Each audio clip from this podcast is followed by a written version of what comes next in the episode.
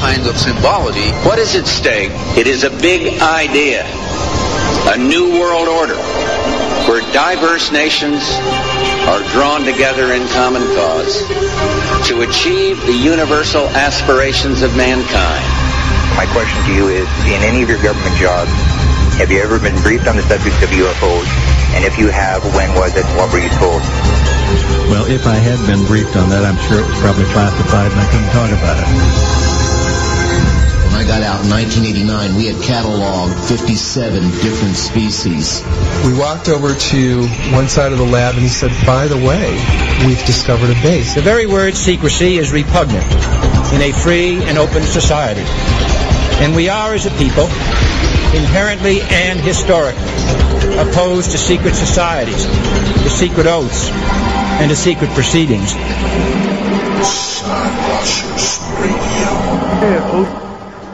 All right, everybody, welcome to another edition of Skywatchers Radio right here on the Dark Matter Radio Network and, of course, PSN Radio. We are live on this beautiful Tuesday evening, January 7th, 11 p.m. Eastern, and I am joined by my co-host Alan Weiler, and I am, of course, Angel Espino. Welcome, everybody. Alan, how you doing, my friend? Oh, I'm doing an amazing, amazing day here. I'm having a great time here.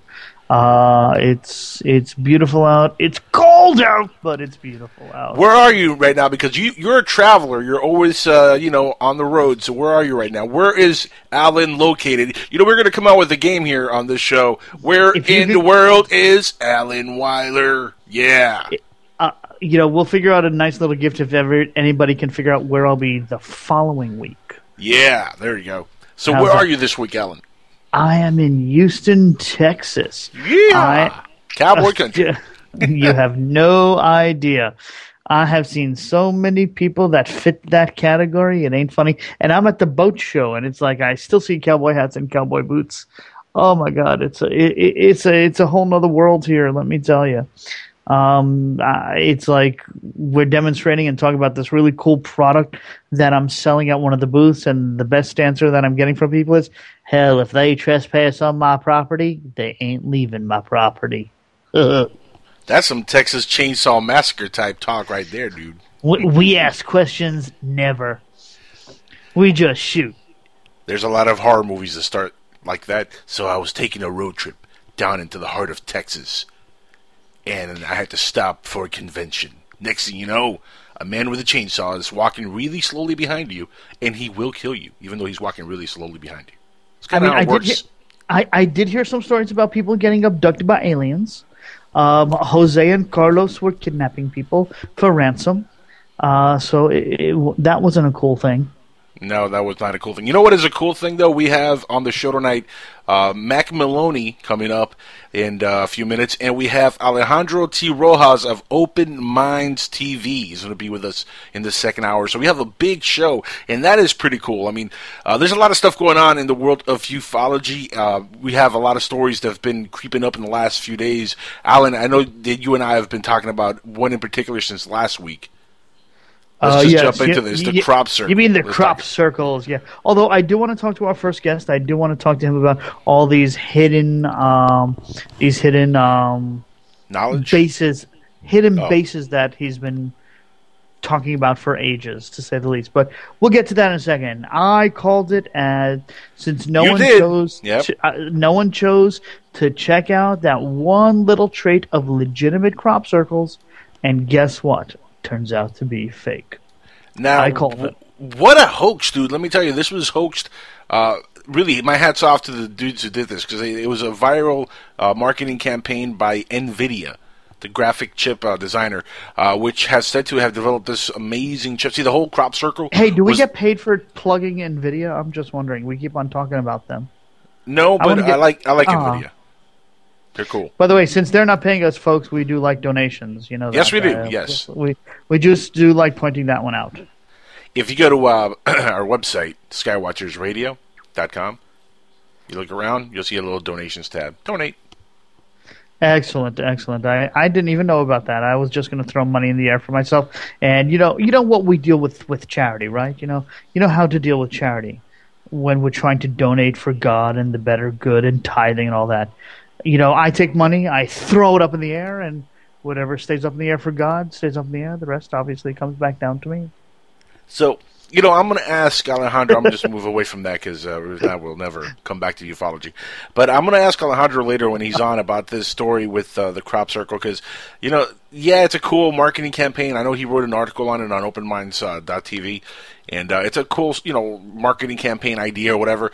But you know, this is the kind of stuff that gets me kind of upset, to be honest. And, and I'm going to rant for a minute here because okay, why? Well, maybe not a whole minute. You, you know, you can interject whenever you want. By the way, but good. I plan on it. Good. You really, know, I'm going to interject when you want me to. You do that.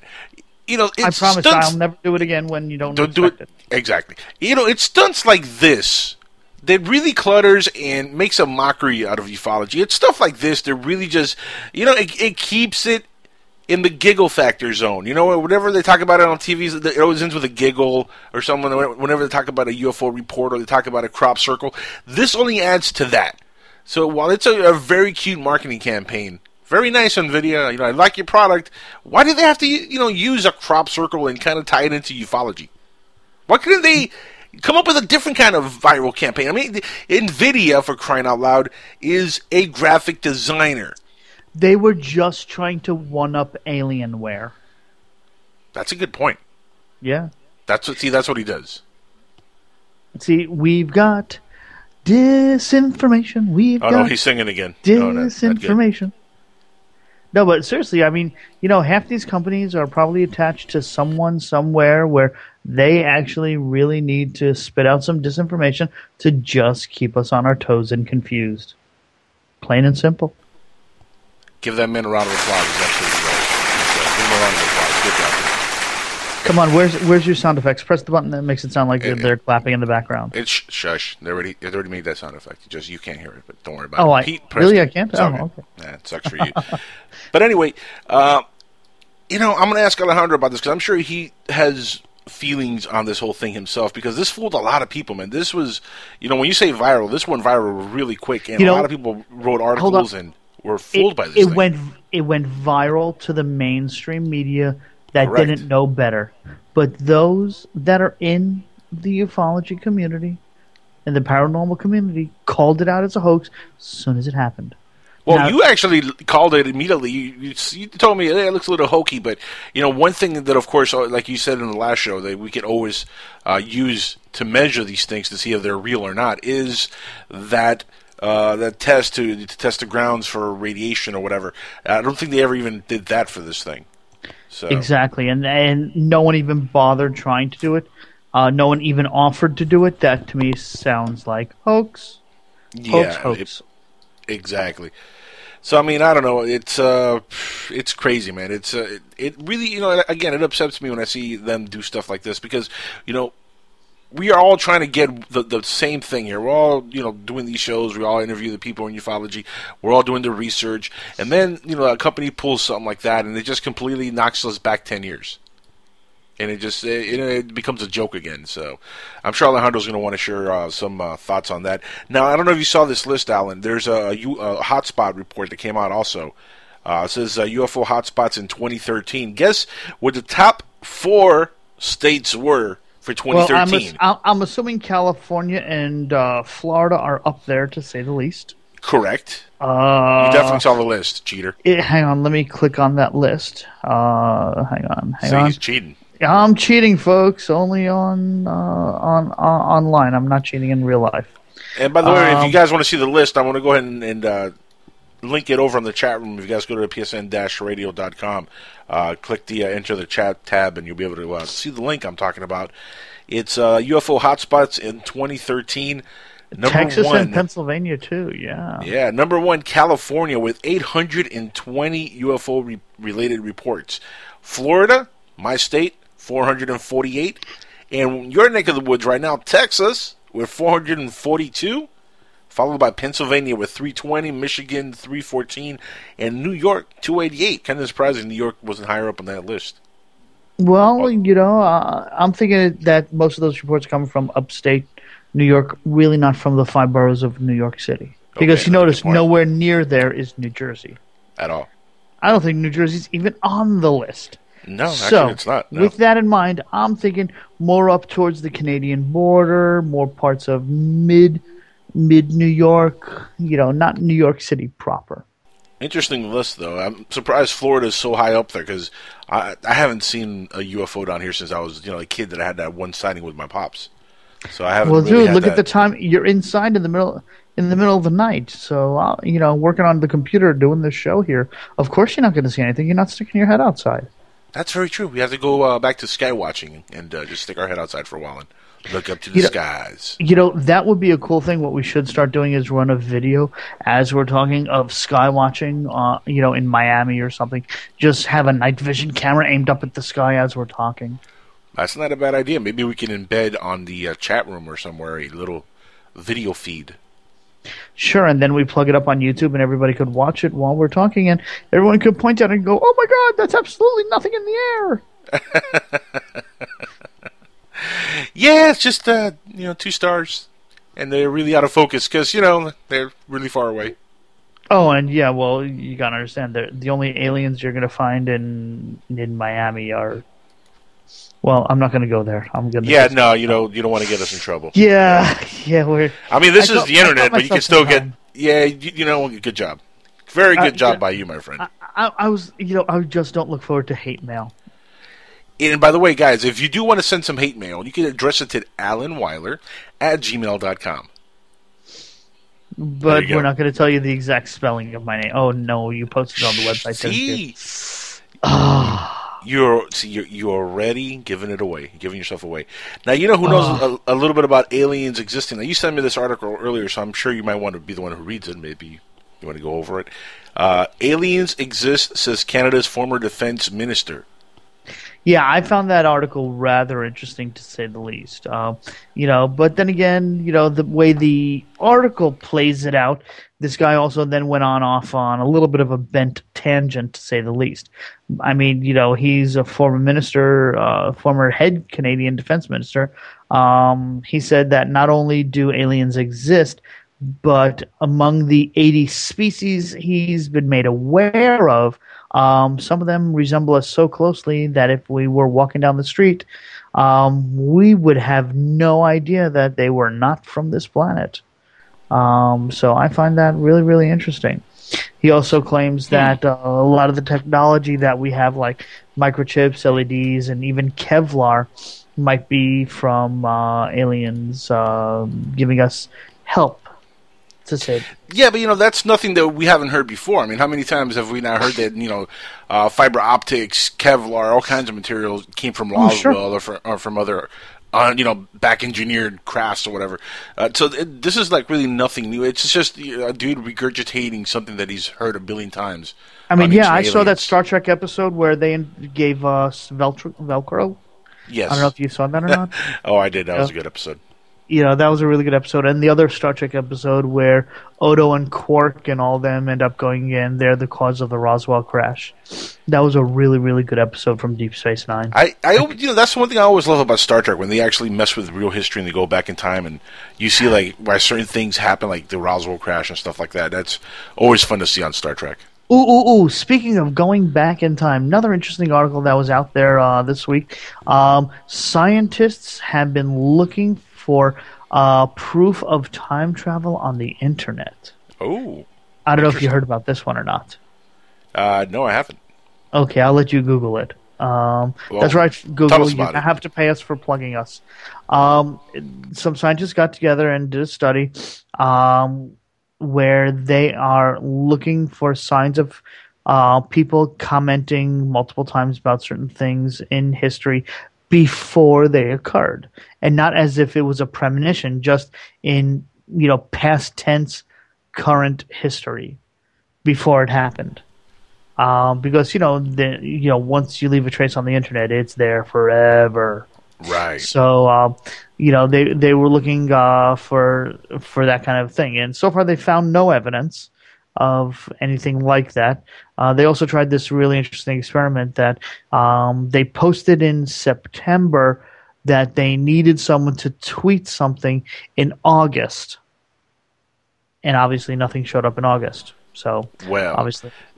You know, there's one video that still has me kind of uh, scratching my uh, bald head when it comes Which to time one? travel. The Charlie Chaplin movie with the uh, person on a cell phone. Actually, there is an answer to that one. Um, What's the answer? Because that's boggling my mind. How, Okay. It looks like she's talking on a cell phone, dude. no, at that point in time in history, there were these new types of electronic hearing aids that were out and available. Yeah, but she looks like she's actually talking, not like she's hearing just. Well, if you, if you actually Google, in, well, thank you Google, pay us again. Um, if you actually look on the internet on a search engine about that particular image, um, it's not that she's talking to herself. She she's trying to say, "Speak up, I can't hear you," um, to the person nearby her. That's why she's aiming the the contraption that she has towards the person that's near her. Interesting. Well, uh, I didn't see anybody near her, but guys, we have to go to commercial break. We're going to be back here in a couple minutes with our first guest, Mr. Mac Maloney. And uh, you're going to get a kick out of Mac Maloney. He has a, a radio show. He's a, a researcher and a really, really, really interesting man. And uh, you guys are going to really like listening to what he has to say. Stick around, Skywatchers Radio. And if you want to call in, 786 245 8127 is the call in number. You can also look us up on Skype by looking up PSN Radio and Dark Matter Radio Network. We'll be right back, everybody.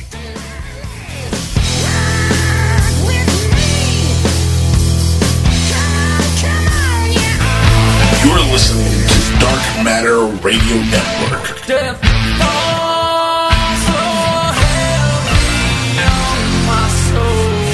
Hi, folks. Ronnie McMullen here for Life Change Tea. Healthcare is a problem, whether you're for or against Obamacare. It's a mess. My question is, who do you trust? Do you want to be told what to do, or do you want to make your own decision? My opinion, preventative maintenance. Keeping your colon clean is preventative maintenance. A little exercise, a balanced diet, and drinking life change tea. It tastes great and it helps with constipation, high cholesterol, liver problems, acid reflux, and much, much more. And with the holiday season upon us, you can get some extra tea for free. Don't wait for Obama. Make your own decision. Order now. Call us at 928 308 0408. That's 928 308 0408. Or you can log on to getthetea.com. That's getthetea.com. Ridding yourself of harmful toxins is truly preventative maintenance. Getthetea.com.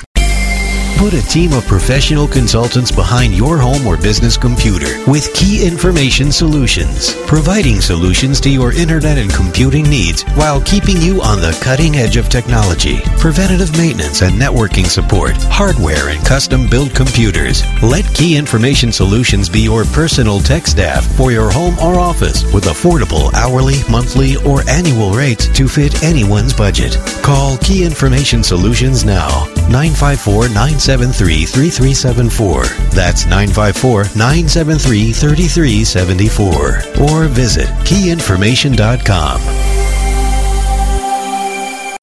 Here's a riddle for you. What do the California gold rush of the 1850s, secret societies, coded messages, mysterious 19th century flying machines, and an early 20th century outside artist named Charles A. A. Dellschau all have in common? The Secrets of Dellschau by Dennis Crenshaw and Pete Navarro. Go to www.secretsofdellschau.com to learn more. TalkStream Live introduces our first ever iPhone application, Mobile Talk Radio. Imagine having the freedom to take live talk radio with you anywhere you go. You'll be surprised how easy it is to use. So I think what's going on here is that Obama is banking on unemployment falling. Listen to live talk shows 24 hours a day, 7 days a week. TalkStream Live. Now available in the iTunes App Store. Up in the sky. It's a bird. It's a plane. No, it's SupermanHomepage.com, the number one Superman fan site in the world. SupermanHomepage.com, covering the world of Superman from the 1930s to today. News, reviews, rumors, and reports. SupermanHomepage.com for all your Superman comics, TV shows, movies, cartoons, radio shows, and more. Everything you ever wanted to know about the Man of Steel and more. SupermanHomepage.com. You're listening to PSN Radio, Public Service Network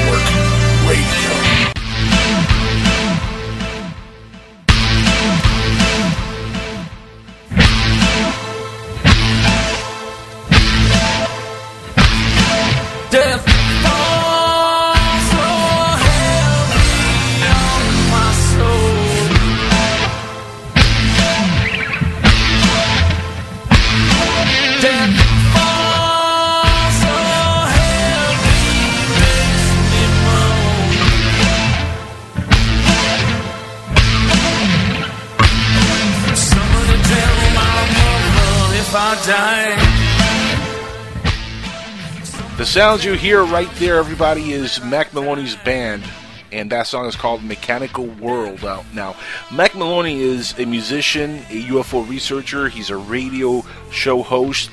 Uh, he grew up in Dorchester, so he's a Boston boy also, and they just won the World Series, those bastards. Now, Mac Maloney is somebody who I highly enjoy talking to. I've been on his show. He's been on my show a couple times on the Jackal side, and uh, it's an honor to have him out here right now on Skywatchers Radio with the Dark Matter Radio Network listening in. Mac Maloney, welcome to Skywatchers, my friend. How are you doing tonight, sir? I'm doing great, Angel. Thanks very much for having me on. You know, it's like I said, it's an honor, man. You're one of the coolest uh, people that I've ever met. And you know, while I've been doing this show for the last five or six years, and uh, you you've written a couple books, man. You have an, an awesome, really an awesome album. In fact, a lot of our listeners who listen to the show every week has heard your music because I, you know, I play it all the time. It's really, really great stuff. Give the audience who hasn't maybe you know heard of Mac Maloney, give them a little bit of, of a back, you know, ground on you and a little bit of an insight into who Mac Maloney is before we proceed for the rest of the night. Well, you know, uh, like you said, I've I've um, written a couple UFO books in the past um, three years. Um, I've I've been writing full time for about uh, twenty years, though it doesn't seem that long. And I um, mostly do military fiction books um, of the line, kind of like Tom Clancy books. But a few years ago, um, my editor and I had a conversation about UFOs, and that turned into a book called UFOs in Wartime, which is a collection of stories uh, that you know, if you read it, you hopefully will be convinced that uh, UFOs seem to show up more during wartime than they do uh, in peacetime. And then the uh, following, uh, the the sequel to that was a book that came out last year called Beyond Area 51, which is a list of uh, secret bases around the world, places like Area 51. And uh, both books were, you know, successful, thank God. And um, in the meantime, you know, we do have this band that we've put together um, again about four or five years ago called Sky Club, and uh, that's the name of the uh, album that you've um, so nicely played music from. Uh, a lot of people really like that album. It was um, uh, recorded here in Boston, but it's uh, it's a British label called um, Voice Print Records. It's also available on iTunes. And um, you know that's about it between the music and the writing. Um, you know it uh, fills up most days. So but uh, please, uh, our Red Sox, we're, they're heroes up here. You you can't disparage them like that, Angel. I'm surprised at you. What got you into ufology to begin with? Uh, to be honest, I mean, uh, it's not something that it's common for everybody to get into. I mean, I look at myself sometimes, sometimes when I'm around, I'm like, why, why are you so into UFOs, man? It's just weird. You know, what got you into the whole subject? Well, when I was a kid uh, growing up, I just loved UFOs. I love science fiction, and then I also uh, attracted to uh, to UFOs. And I know that they're not really one and the same, but in my mind they are because a lot of science fiction movies had to do with flying saucers and things like that when I was growing up, and there was just something that always fascinated me about them, and um, I, and and still fascinates me. I think that even though the UFO community is, you know, it's large and it's getting, you know, bigger every day, and there's a lot of uh, you know product out there, books, not just books uh, these days, but you know radio shows, movies, uh, DVDs, and things like that. It, it, seems like it's growing all the time. Yet we don't seem to be that any closer to figuring out exactly what UFOs are. I think it's a really great puzzle. I think it's one of the biggest puzzles in human civilization, and I'm just interested in you know helping. In my little way, find out exactly what's going on with UFOs. So there's just that attraction there that, that I've had for most of my life that wanting to know. That's the same reason, honestly, why I got it. Just the, the wanting to know what the answer is. It, it's it's a hell of a mystery, isn't it? Are we alone in the universe? That's the great question, the grand question, really. It really is, and and you know, um, apparently we're not alone in the universe because uh, people do see these things. There have been, you know, just so many sightings that, uh, and all it takes is one sighting to be true, uh, and that kind of makes them all true, you know. So um, Mm-hmm. I just hope we're we're still around, um, you know, um, when uh, the puzzle is finally solved. I'd really like for it to happen in my lifetime. I think it would be No just kidding. an unbelievable thing, uh, you know. Yeah, for no, you know, every year I hear that this might be the year we have disclosure. Obama might be the disclosure president, and I'm just like, please do it before I die. I, I Right. mean, I'm a 36 year old man. I don't want to die not knowing. Like, please, even even when I'm like 65 or 70, and if I'm in my deathbed, I just want to see that last piece of news. And Right. now aliens are here, and. and I'll be happy. I, I could die happy then, because that's really what drives us, isn't it? I mean, I'm pretty sure uh that's what drives you to, to write books and all that Wait a minute, stuff. dying happy is what drives you? Hold on, hold on. Did you Well, just dry- say dying happy. is what drives you? No, no, no, no, no, no, no. What drives me is finding out the answer to the question. Ah, okay. Then he, then he me. can die Ah, happy. Then I could die a happy man. It's like it's like after I watch the next Star Wars trilogy, I could die a happy man. Um, you know, Jerome Clark. I'm afraid of it. I'm afraid of the next Star Wars trilogy. Well, anyway, I- moving on. I am too. Um, yes, me too. Jerry Clark, uh, Jerome Clark, is a very esteemed UFO writer, and he's someone who I relied on when I was uh, writing the two books. He was just someone who I, I look at as who has his feet on the ground uh, when it comes to UFO research, and he has said many times in the past. In fact, we have a quote in one of the books by him. He he believes, and and you know, you might still be alive, Angel, but I don't know about me. He said about fifty years, um, he believes scientists will finally get around to looking at what UFOs are from a scientific basis. That to me is, is one of the biggest problems is that there's this ridicule factor when it comes to UFOs where scientists, you know, they're not going to put their careers on the line to go out and actually study them, you know, as a lifelong pursuit. And uh, but he believes that in about forty to fifty years, that uh, that stigma will uh, fade away, and that scientists will kind of take a look at the UFO problem from, as again, as I said before, a scientific point of view, and then finally, then maybe the puzzle will be solved. He he, he also added, or maybe someone else added, that he doesn't think it'll be American scientists, which is kind of sad in a way. He believes it'll probably be scientists from India or or China, um, because uh, in forty or fifty years, they're probably going to be the dominant countries uh, in the world. And sad to say, probably not the United States the way things are going. But no, that's I think it, it, another it might be a little bit closer than forty or fifty years the way things are going. I uh, hope. Mac. Yeah, right, right, right. right. You know, what do you? I don't know if you were listening earlier, but you know, what do you say to, to you know people like the Canadian uh, former de- defense minister uh, coming out and, and publicly saying that aliens do exist? Uh, Paul Hellyer, of course, the former Canadian uh, defense minister, went on television and declared that not only do aliens exist, but they walk amongst us and are responsible for some of our modern technology. What do you say to stuff like that? Because he's saying it, but where's you know the proof? I mean, there's no real proof that they did any of it. Well, you know, he's probably nuts. Frankly, Could be. Um, you know, um, I, I don't well, as a defense minister, there should be some credibility factors there. Well, look at the mayor of Toronto up there. I mean, you know, That's a good point. I- I- They- say that- no, and New York had a crack mirror at one point. Let's not forget the crack mirror of New York. So and go um, continue. um, eh, you know, and I'm also a Bruins fan, so I can't really talk very much and very much very well about Canadians. But here's the thing: is I, don't really believe I'm, I'm not one of those people who believe that um, that there is anything to disclose. Let's just you know take that for a second. I, I don't believe that the U.S. military or any military around the world or any government around the world know very much more about UFOs than we do. Um, they probably have more evidence. I'm sure that the U.S. military, I know that the U.S. military has more evidence than they're letting on that UFOs exist. And I'm saying things along the line of photographs and videos and sightings by their pilots and so on and so forth, because these things are seen by pilots all the time.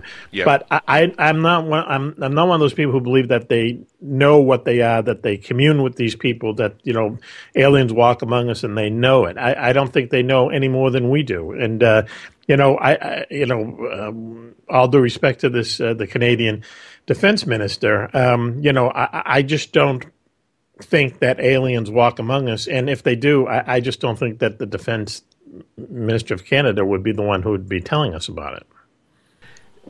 I completely uh, have to say I agree, and this is one of the things I love about you, Mac, is the fact that we agree on this subject uh, so wholeheartedly uh, uh, agree on on the simple fact that the government knows very, very, very little, and we are giving them way too much credit to have pulled off some hoax for the last hundred years. When honestly, they can't keep anything to themselves. I Right, mean, we're I talking. mean- about, we're talking about. We're, talking, we're talking about a government uh, that's had uh, problems with the internet recently. Mm-hmm. Okay, with with websites for healthcare, and they're having problems with that.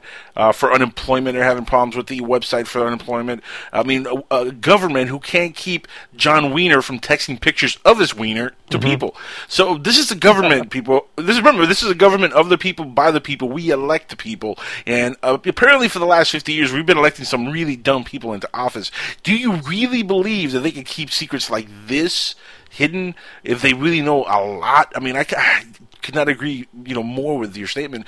But to be honest. Uh, some of it is beyond even government. If there is such, you know, such uh, devices, such technologies, I do think there's been some retrieval. There's been some crashes in the past, but I don't think that, you know, like you, I don't think that they're here every five seconds just whizzing around trying to come in and abduct people and walking among us and all that. No, because as you say, we live in a we live in a world of instant communication, and we also live in a world of of people, uh, you know, whistleblowers, of people just talking, unable to keep secrets. No one can keep a secret these days. I mean, you, it, that's just the fact. And this Edwin Snowden guy who, you know, ratted out all the NSA secrets and so on. I mean, if there was someone out there in the NSA, let's put it this way: if any military, if any organization in the U.S. government knew about UFOs, it would be either the NSA or the um, CIA. Um, you know, as you say, do you don't you think that over the past 60, 70 years that just one person would come up and and say, uh, "Here is the definitive proof that UFOs exist and we know what they are." We've heard a lot of these things, but you hear a lot of second, third, fourth hand accounts. You hear, um, you know, all these kind of wild accounts by people, and it's always, uh, you know, they, they don't give their name, or the person who talked to them doesn't want to give their name. Their death, deathbed confessions and all this stuff. Never, never any kind of definitive proof. Never any Right. kind of, never any kind of solid foundation to these uh, claims. You know, and that's the sad thing about the UFO community. To tell you the truth, is that anyone can write anything about and claim anything, and there's no one there to verify it. So, um, No, you know what ends up happening? They end up going on a tour for a book release and a Mhm. couple DVD documentaries that they put out, and they end up making some money off of it. mhm. right, And, it- exactly. and it's a whole story. It- it- look, Dr. Edgar Mitchell, I've had him on a show. I, I produced the show he was on once. I've talked to the man. Uh, he's a really guy, nice guy. He's a, you know, he's obviously a hero in this country. You know, somebody who we should take serious. But you know, the the things he's said over the years, not only can it not be verified, you know, none of it is you can really take uh, and say, okay, let's look for the evidence. Because again, there is no evidence. It's just him saying it, and then of course he did his lectures and he went around the country and you know did what he had to do and made a little bit of money off of it, which It- is it what is as, what it keeps happening. It is a way to make money. See, that's that's uh, once again, you're you're exactly right, and and especially people. What Roswell to me is is you know a special bugaboo when it comes to this is because there are some books that are out there saying that you know up to twelve or fifteen UFOs have crashed in Roswell over the years, and you know they've um, recovered you know twenty to thirty alien bodies, and and you know when you look at that, you think, well, you know, why are all these UFOs crashing in Roswell? And and I mean, if you were if you were someone in control of a UFO, wouldn't you avoid Roswell if you know fifteen other UFOs crash there? I, it, it just doesn't make any sense um, that all these things would happen just in this little town of Roswell. I don't think anything happened in Roswell. I think it was just a just what the government said. I think it was a it was a spy balloon, and people just got all caught up in in you know the, the story because it's a cooler story. Uh, you know, than uh, that a UFO crashed there than a spy balloon crashed. Right. It, Okay, it I is a very I gotta a cool interject story. with a question. Go ahead, Alan. I got to inter- I, I got to interject a question uh, with Roswell. How come then, if it was just a weather balloon, um, why is Jesse Marcel holding in his hand a telegram that actually talks and uh, they've actually been able to blow up and enhance the text on it, talking about a crashed saucer in his hand? Uh, right. I, I mean, uh, we had Jesse Marcel Jr. on our show, and um, he was a very interesting guy. He he did uh, an interview on our show about three months before he passed away, and he, he was someone who, uh, you know, on our show we kind of get into it with the guests. Um, you know, uh, more often than Oh, not. Yeah, boy, do you ever! oh man, I was And, listening um, to one of your shows the other day. I know. And um, but you know, I, I think that's you know, it- it's a little more entertaining than you know everyone sitting around and singing "Kumbaya" together. But agreed. Yeah, he was he was a very interesting guy. But we thought that we were really going to get into it with him, but it turned out that. Um, uh, that that he had actually moved up to uh, the the northwest uh, because he just couldn't take what was going on in Roswell anymore, and um, you know I've I've never really seen this blown up picture of uh, Jesse Marcel with the telegram in his hand. Um, you know I, I know that there's a lot of stories that go go around about Roswell. As I said, there are books that are written that just make all these fantastic claims, uh, but I think when you really look at what happened at Roswell.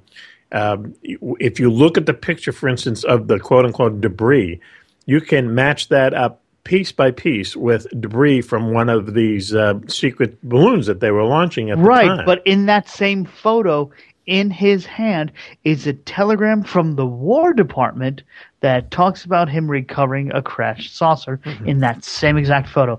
That sheet of paper in his hand.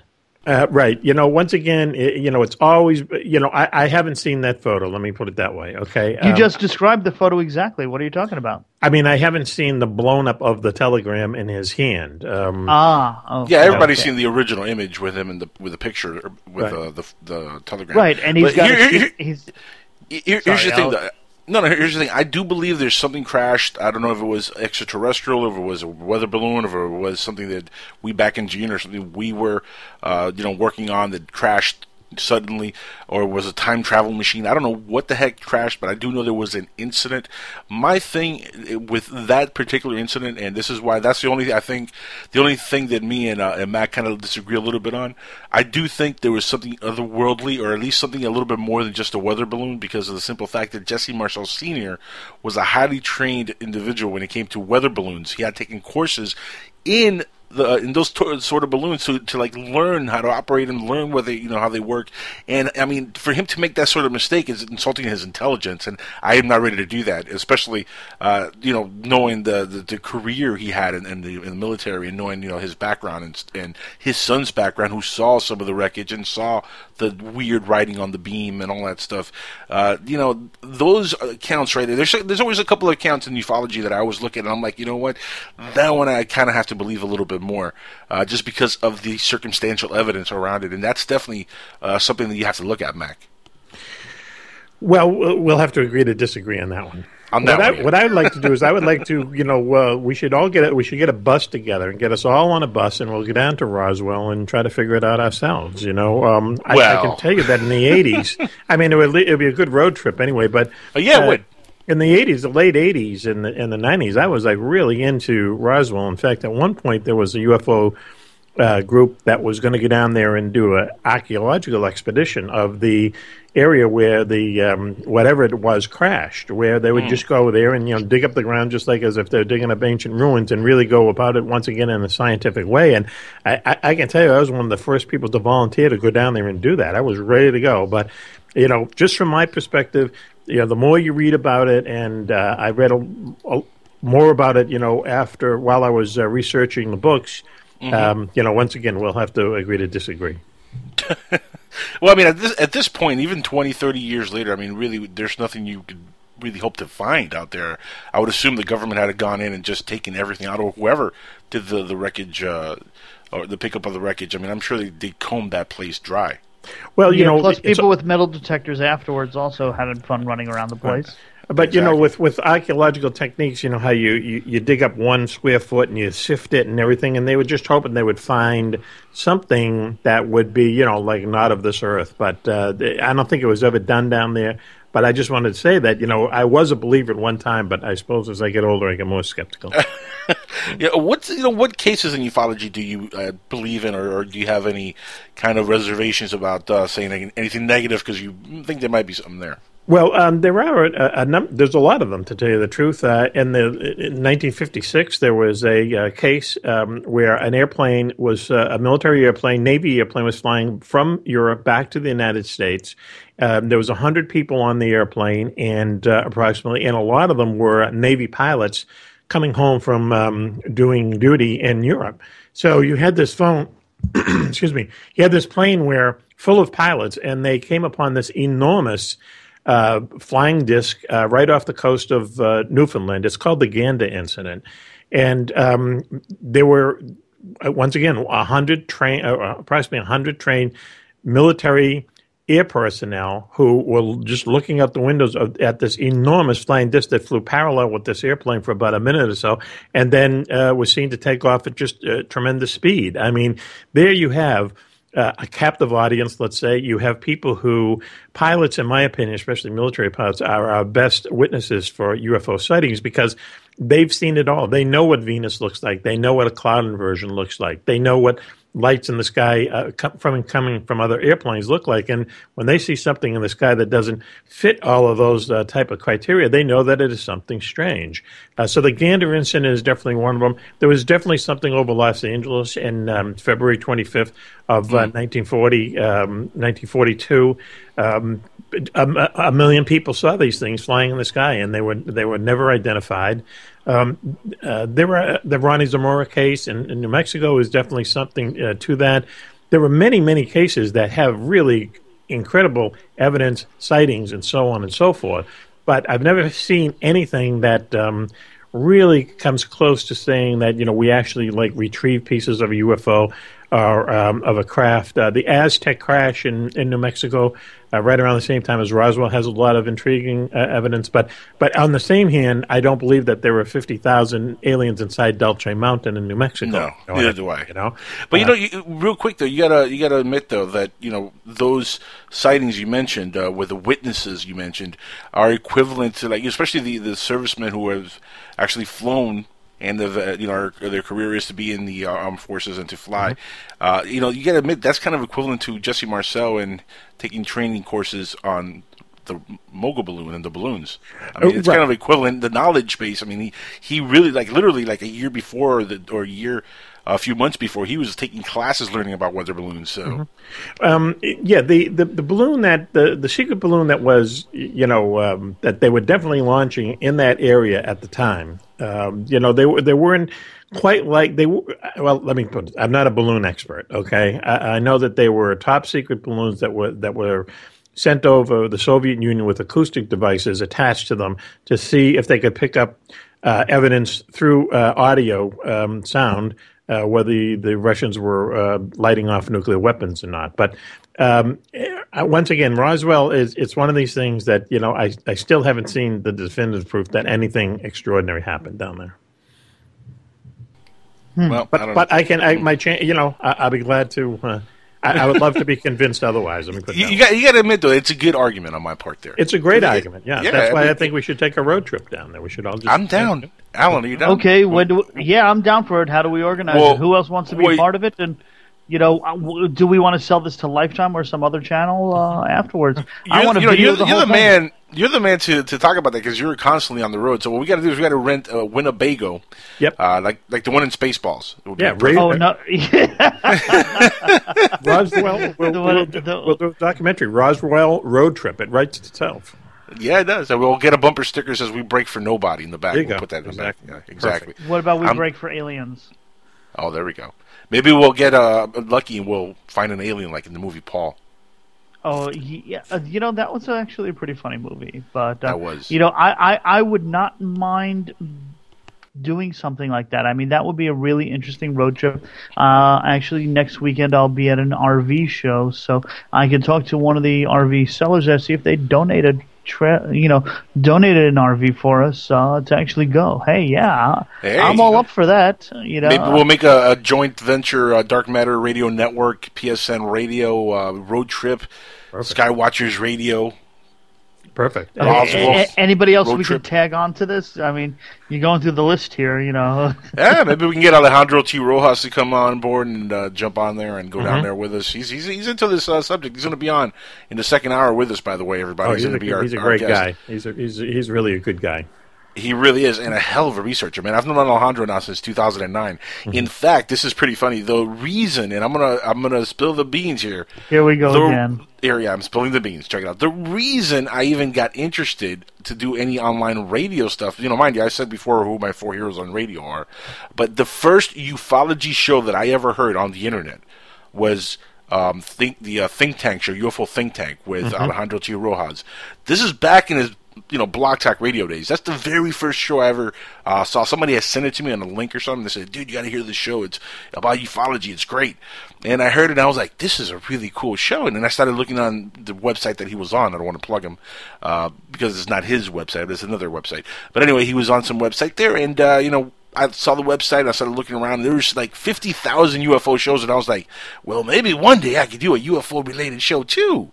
Yeah. Everybody's doing it, and it's funny because you know, Mac, you, you know, you do a, UFO related show, even though your your show is, a little bit like my Sunday show. It's a little bit all over the place. Mhm. Uh, you talk about a, you know, a bunch of different subjects and stuff, uh, but there is a lot of interest in this subject, uh, which is, uh, you know, not to segue too far from what we're talking about, but it seems like it really has crept into mainstream America. It's part of pop culture. Of course, you know, the little gray alien with the big bulging eyes. Everybody knows about this alien. Everybody knows about the Paul looking alien. You know, uh, it's really become so, uh, so part of it, it ingrained in our subconscious that really if they told us tomorrow the disclosure if it happened i don't think we'd really be that shocked if they just started you know spilling the guts you know what i mean No, uh, no, I, I wouldn't. I, I certainly wouldn't. I think that uh, you're absolutely right. You know, with the uh, proliferation of all kinds of communication devices these days, and just the way that mass media is these days, where where um, uh, anything that happens in this world is instantaneous. I mean, even when they went into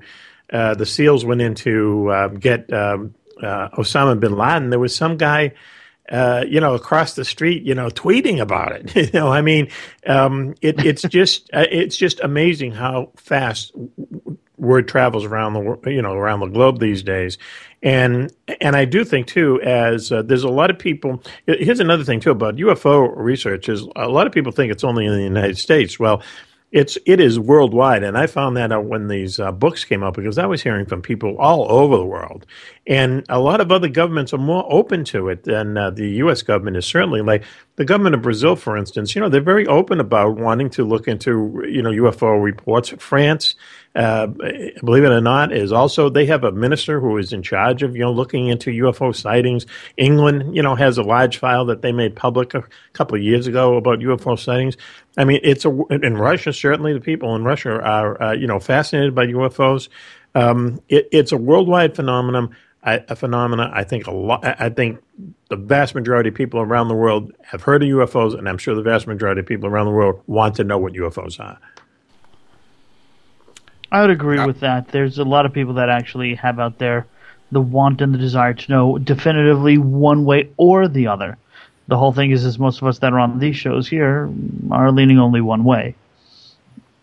Well, see, that's the thing. That's that's why, and as Angel was saying before, that's why our show, you know, uh, which is on uh, the network, um, you know, is a little bit different because you know we have people on, but I, I've listened to lots of UFO shows, um, and I've been on lots of UFO shows, and and really a lot of them, you know, certainly not this one, but there are ones out there that, you know, it's it's just you're just going over the same ground over and over again, and everyone is agreeing with each other, and that gets us nowhere.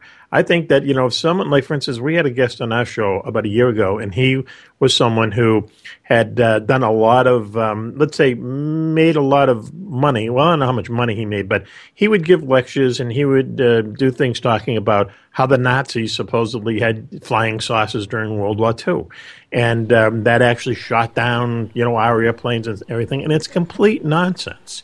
It's complete nonsense. And we called him on it, and we got into such an argument that you know he wound up hanging up on us. But he made our point for us. Um, you know, the Nazis didn't have UFOs. They don't have a secret base in Antarctica. They weren't on the moon in 1942. But there are people. You know, they made are- a movie based on that one. Yeah, that's right. Yeah, they- yeah. Um, yeah, that my whole argument Spike- with that is if they had UFOs, why did they lose the war? Exactly. You know what more do you have to say? Why did That's they lose you the know? war? But you know, people want to believe because there, there's there's this thing out there among some people that think you know, the Nazis like were kind of cool. They had cool uniforms and things like that. And, um, uh, you know, they, for some reason, they want to kind of continue this idea of, you know, the Nazis being, you know, these uh, supermen and so on and so forth and, you know, having UFOs. And, and this guy claimed that, you know, there were UFOs shooting American planes during the famous raid on Schweinfurt in which, uh, you know, 60 of our planes were shot down. And I said, you, you demean the people who died in those airplanes. You, you demean anyone who was, you know, in battle that day by bringing this nonsense into it. Um, so, um, I think things like that, and people who believe there were aliens in Dulce Mountain, and all these like really far out crazy fringe stories, I think that is real detriment to real uh, you know, uh, the real kind of research into figuring out what the UFO puzzle is. And I would really like to see a lot of that cleaned up and a lot of that nonsense, uh, you know, gone away so we can really concentrate on what these things are and look at it at it with a reasonable and scientific approach. I gotta say once again, I agree. Even though we don't agree on Roswell, that that's exactly what we need is more of a scientific approach, not the hokey uh, stuff that we keep getting. Doesn't it just upset you when you hear stuff like the the, the crop circle hoax that just recently happened? right. oh yeah. And I read about that. Yeah, you know, um, oh, that got was, that got my blood boiling. I mean, look, I like Nvidia, but that got my blood boiling, Mac. Because it turned out to be an ad for a chip company or something. Yeah, right? yeah, yeah. A graphic chip, Nvidia. Yeah, you know, I, I, used to be a PR guy for General Electric, so I can kind of see the beauty in doing something like that because they knew they were going to get a lot of publicity, and then it was obviously a, a, a plan, you know. Um, yeah, not always like positive like publicity. No, but you know, I'll tell you, when they say there's no such thing as bad publicity. That's not quite true. However, you know, here we are, we're talking about them, you know, so uh, there was, you know, it was a, a, certain amount of success for them to go ahead and do it. You know, will it make them sell more chips? Who knows? But the whole idea is for them to raise their profile around the world, around the country. Uh, you know, the mission accomplished in that as a devious way to do it. I, I, will tell you a quick story is when I was with General Electric, I was um, in an office in upstate New York, and uh, this is in the 80s, and uh, crop circle started showing up, you know, fairly close to where we were. And there was an engineering firm that we did some business with um, in in those days, and they actually were hired by a newspaper to go out and look at these crop circles. And I happened to talk to one of the engineers afterwards, and I said to him, and I, it was almost jokingly, I says, you know, so, uh, you know, what was that all about? I mean, that must have been crazy. And he said, uh, uh, he said, you know what, we, we couldn't figure out what the hell made these things. So I know a lot of crop circles are faked. I know a lot of them in England, you know, it turns out that they were fake, but at least this one guy said, you know, we have no idea what made these crop circles. This is up in the Syracuse area in the middle 80s. So who knows, you know? Who knows what's up with crop circles? A lot of strange things happen in England. A lot of crop circles, you know, happen in England. The one thing that happens a lot in England that really uh, still, you know, boggles my mind is all the cattle mutilation that's happened over the years and mm-hmm. all that stuff. I mean, there's really no answer for that yet. Right. If somebody if somebody's hoaxing that, I mean that's a, a pretty clever hoax. Uh, right. You know, and and that's you know over there, and and also you know in the American Southwest. I mean, cattle mutilations do take place. People have found uh, cattle in in in states that you know is don't occur naturally. Let's say. You know, but are UFOs doing it, uh, or are they? Um, you know, it could be some kind of government uh, plan. I mean, someone once said that you know it's really the government, and they they you know uh, put something in these cattle just to see how quickly they'll die. Um, that it's just some some kind of an experiment, and there's just so many cattle roaming around on uh, grazing pastures out in the American Southwest that you know be very hard for anyone to kind of catch them in the act, which hasn't happened right. yet. Um, you know, so you know who knows, but um, England, especially when uh, in the book uh, Beyond Area 51, we just do a, an entire chapter of all the really strange stuff that goes on. in England is, just amazing. You know, people know about Stonehenge, but there's there's actually hundreds of uh, kind of similar monuments like Stonehenge all over England. There's there's these strange mounds of rocks that people you know have no idea who built them or why. There's all kind of ghosts, and and it's really just a crazy place. There's a there's a radio over there at an old RAF base that still comes on, and you hear broadcasts from Winston Churchill on this radio. And once again, scientists have looked into it. They can't figure out how it happens. Why it even happens when it's not plugged in. No one can figure out how it happens, why it happens. Hmm. But there are these very strange things that happen, you know, and and that's what I like. I like looking at that's the really strange, right there, strange yeah. things and see what's going uh, on I'm there. thinking that it might be the stone tape uh, theory on that one. with the Stone radio tape? going on. Well, they say that certain you know certain types of stone, like limestone and other stones, uh, can imprint radio frequencies as well as emotional and other types of frequencies, and then replay them again and again in under certain conditions. See, it The hell you something say. along those lines, you know. I mean, to for them to for this radio set to suddenly come alive in, in hearing a speech Winston Churchill gave back in World War II. I mean, that's crazy, you know. But Is it know, the same speech each, each time? No, it's just like random. Uh, no, they have heard him giving speeches, but they've heard just you know regular radio broadcasts from the early '40s on this, and and the radio isn't even plugged in, which to me is the most fascinating thing of all. Um, so Well, if it's a crystal radio, if it's a crystal-based radio, it really doesn't need to have that much power. It could just run off static electricity. Right. Yeah. So uh, uh, once again, strange things do happen. It's good to you know get all the nonsense out of the way so we can concentrate on these real things that happen and figure out exactly what's going on. That is bizarre. I've never heard of that, Alan. To be honest with you, that's, Which? uh, that's new to me. Which which topic? The uh, the Uh, stones like- they could record. Uh, Yeah, just look up stone tape. Uh, stone never tape. heard of that. theory. I know they say they say water could be used as a possible storage device when because water records data or some crap I heard or read not long ago. Did you read about that? Uh, no, I haven't said I haven't looked at that one, but I've heard it mentioned more than once before. Yeah, See that I've heard of, but no, that's I'm gonna look into that. It's kind of interesting. Yeah, that's- it's called the that- stone tape. theory. Maybe that explains uh, ghost activities in some parts of the world. Oh yeah, actually, yeah. There's a, there's another um, uh, you know what Jerry Clark's uh, theories is that and, and I know a number of people are uh, looking into this now, are coming around to this, is that you know all this stuff is connected. That ghosts and cryptids and UFOs and all this strange Mhm. stuff is really part of one big thing.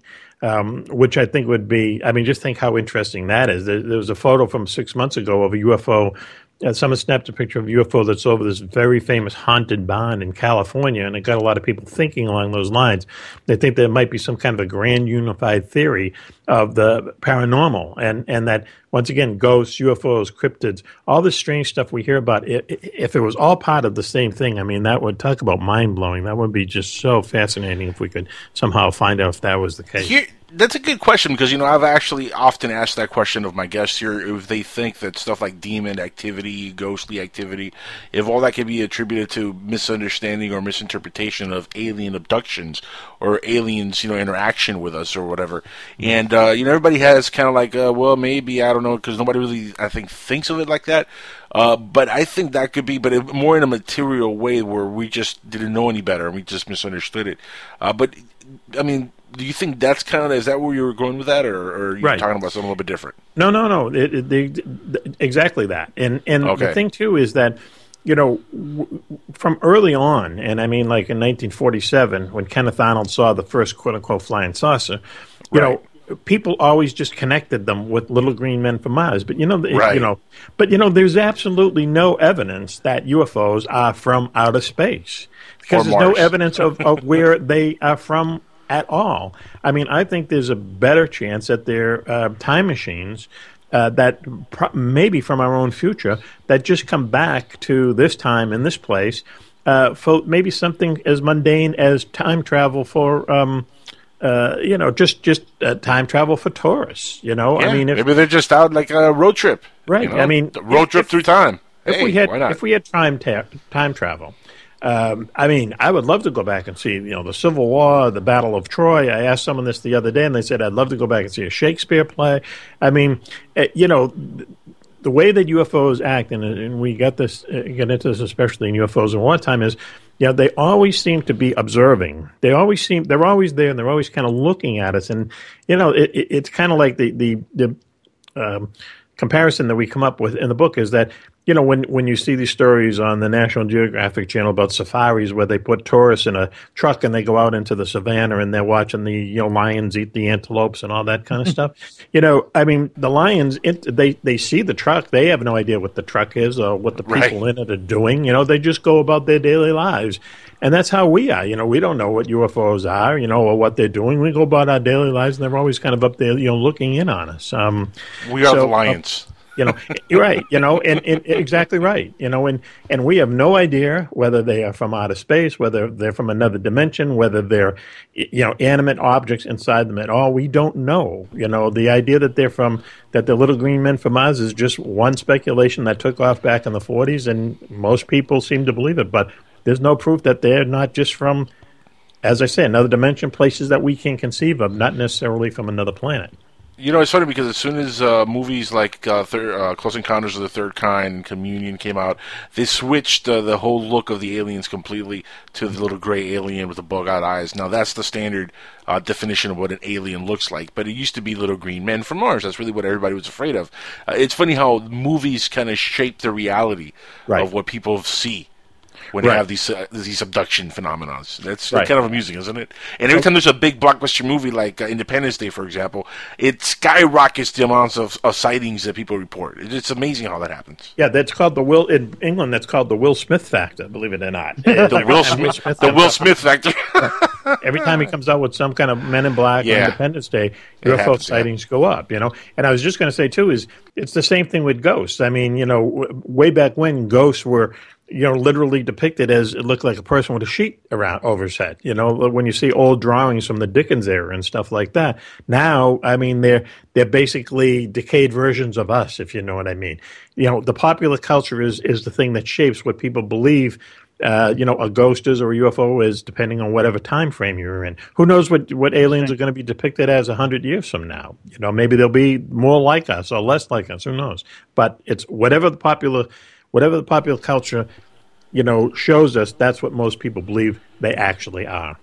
Mac, what do you th- what do you say uh, about undersea flying objects? Undersea objects, not flying because they're undersea. But what do you what do you think of the theory that they come from within the Earth itself, uh, the hollow Earth, for example? You know, our good friend and uh, correspondent here on the show, uh, Dennis Crenshaw, of course, is famous for the hollow Earth theory. And uh, you know, what's your what's your thought on the hollow Earth theory? And Well, I don't know about the The hollow Earth possibility. theory, but there there is there have been numerous sightings of USOs, where UFOs coming out of the um, out of the water. Um, Right. Especially down in um, uh, AUTEC, uh, the, which is the Navy's Area 51, which is located in the Bahamas. Uh, you know, there, we uh, get into dozens of reports in the book Beyond Area 51 about people who have seen UFOs coming out of the water um, and flying off and acting just as UFOs are. And when you think about it, you know the Earth is covered seventy percent of the Earth is covered with water. If if the UFOs were going to quote unquote hide anywhere, uh, they would hide in the ocean because it's just so vast and deep. And if they have the capabilities that we see them flying around, uh, you know, when we see them maneuvering in the air, then obviously, well, not obviously, but there's a good chance that they'd be able to do the same type of things in the water. People have seen objects below the surface of the water uh, moving in ways that is physically impossible. Um, Shag Harbor, the Shag Harbor, uh, you know, uh, incident up in Canada years ago, uh, where they had many witnesses where they had Navy, uh, military, um, Canadian and U.S. Uh, Navy ships surrounding this thing, and it, and it got away at high speed, showing uh, indications of non, you know, behavior that was not was physically impossible. I, I think there's a there has to be some kind of a definite link between some kind of UFO sightings and them coming out of the water, because simply because so many people have seen them do it. Yeah, I agree 100%. Uh, listen, we're almost out of time here. We have, of course, uh, Alejandro T. Rojas from Open Minds TV coming up next. I want to give you a moment here to uh, give your website address and uh, give uh, the audience, you know, any way to find you on the internet so they could, you know, check out your show, your stuff. Uh, Go ahead. Take a minute. Okay, well, uh, you know, wingman.com is um, is uh, the uh, best place to go to uh, for uh, my website. MacMaloney.com is another place. Uh, you can just basically just Google Mac Maloney. Uh, to hear about our uh, the books and also our, our CD. We're recording a new CD that's coming out this spring called Ufology, where all the songs are about UFOs and about the people that I've met uh, since I've written the two books. Um, the show is on Wednesday nights on another network, KGRARadio.com. It's called Mac Maloney's Military X Files Show. Um, it's a verbal fist fight almost every night, but we have a good time. Yeah, it Uh, is. You know, but you've heard it, Angel. You know what I mean. You know, it's it, it really is a lot of kind of back and forth, and I think that Yep. you know, I, I just think it's more interesting that way. Um, so um, the radio show and the books and uh, the Sky Club album, and um, and that's about it. And there's another album in the works uh, coming soon. When can we expect something out of that? Hopefully, sometime in April or May. Nice. And once again, you know, uh, it's it's all the songs are about. Um, uh, UFOs and and again, you know, people that I've met since I've um, uh, written the two books. Um, let's say the unusual people I've met along the way. So uh, having a lot of fun putting it together, and uh, hopefully it'll be available sometime April or May. Hopefully, one day you're writing an unusual song about an unusual host named the Jackal. Uh, um, uh, that's uh, you're in line for our third album. I, I, I promise you that, my friend. Yes. By the way, I think, and I, and I want to make the distinction here. I think I am the only the only person you've had on your show that uh, was on your show and didn't end up in a verbal back and forth where it kind of got uncomfortable. Um, you're one of the. I had a great time. yeah. Oh yeah. Well, anytime you you've been on a few times, we, we always have a really good time because you know the discussion goes in a million different directions. You might be the only person who's ever done the interview while you're in your car too, right? This is true. A true story. Before we go to a break, I- I'll I'll tell the story. I was on my way home one day, and I was supposed to be on your show, and I wasn't going to make it. There was a crazy amount of traffic, and I said, you know what? Screw this. I pulled over into a parking lot, which uh, was the parking lot of a uh, bank. Mm-hmm. And I pulled in and I called in through the Skype on my phone because I have 4G on my phone and it sounds excellent. Mhm. So I, I was like, let me let me just call in and see how it sounds. And I called in, did the whole thing right out right from my car. Right. It, would- it would be a better story, Angel, if you pulled into the parking lot of a strip club or something. That would have been a better story, yes, But, yes. You know, bank is a little dull, but you know we'll take it. And that was a great Yes. night. And, and w- w- I thought you were home. I thought you were in front of all your equipment, but it sounded great. It was really interesting. Love my phone, Mac. Uh, love having you on. We definitely have to have you back on uh, real, real soon, man. You're just an awesome guest to have on the show here, and I know the listeners uh, enjoyed having you on. So please come back and see us again soon on Skywatchers Radio, wouldn't you? Yeah, it Oh, was yeah, great well- listening to you. Oh, will do. Thanks very much, that Angel. Thanks very much for having me on. We'll talk again soon. I hope. Sounds good, my friend, and uh, we'll definitely have you back on very, very, very soon because, uh, uh, it, guys, uh, like I said, this is one of the few guys on the internet doing radio that I agree almost 100% with, except for the one Roswell thing. Well, there you go. That's just about. Nobody's perfect, though. Nobody's perfect. Thanks a lot, guys. I appreciate it. Take care. Have a good night, Mac. Okay, bye. That's Have a great Mac. That's Mac Maloney, and uh, we're going to come back from break in a few minutes with our guest for the second hour here, and uh, his name is Alejandro T. Rojas. I know you know him very well, Alan. Mm hmm You're friendly with Well, not Alejandro. very, good. not very Well, you- well. I haven't spoken to him in a while, but uh, Right, but you you're know, friendly It'll with be nice. To, yeah, we've talked. Yeah. He's a good guy, Alejandro. He's like I said, Yeah. the guy who I heard for the first time do internet radio. That was the first internet radio show that I was like, man, he's doing internet radio about UFOs. I want to do that. That's so cool. I like UFOs. And now here we are, five years later. It's funny how the These world works. happen. We're going to be right back. And please, if we want to hear from you, if you want to call in, you want to talk to Alejandro, you want to talk to us, you want to say uh, something negative about the show, something positive about the show, please do so. Call in. Open lines 786 245 8127 is the number. You can look us up on Skype, PSN Radio, or Dark Matter Radio Network, and our webmaster Keith Rowland will patch you right in. So please call in. We want to hear from you. And I'm sure Alejandro will love to answer any and all questions. Stick around. We will be right back on the Dark Matter Radio Network and PSN Radio. This is Skywatchers Radio. You're listening to Dark Matter Radio Network. Do your kids share a bedroom with a sibling? Is dorm room privacy a problem? Introducing Privacy Pop, a new way to create a private and comforting space on your bed. Privacy Pop is a bed tent that fits over twin, twin extra long, full, and queen beds. Privacy Pop is your ticket to seclusion in crowded sleeping quarters. Privacy Pop is the perfect holiday gift for the youngster who likes building forts and cramped college dorm rooms. Log on to privacypop.com and see how this unique sleeping system easily pops out from a small carrying case. Easy to store and simple to set up. Privacypop.com. That's privacypop.com. The perfect holiday gift for your grandchildren or your own kids who want a fun bed fort. Choose their favorite color. See this unique sleeping system now. Act now for a limited time offer. Use promo code RADIO in the checkout cart for free shipping. Log on to privacypop.com. Use promo code RADIO for free shipping. Look, up in the sky. It's a bird. It's a plane. No, it's SupermanHomepage.com, the number one Superman fan site in the world. SupermanHomepage.com, covering the world of Superman from the 1930s to today. News, reviews, rumors, and reports. SupermanHomepage.com for all your Superman comics, TV shows, movies, cartoons, radio shows, and more.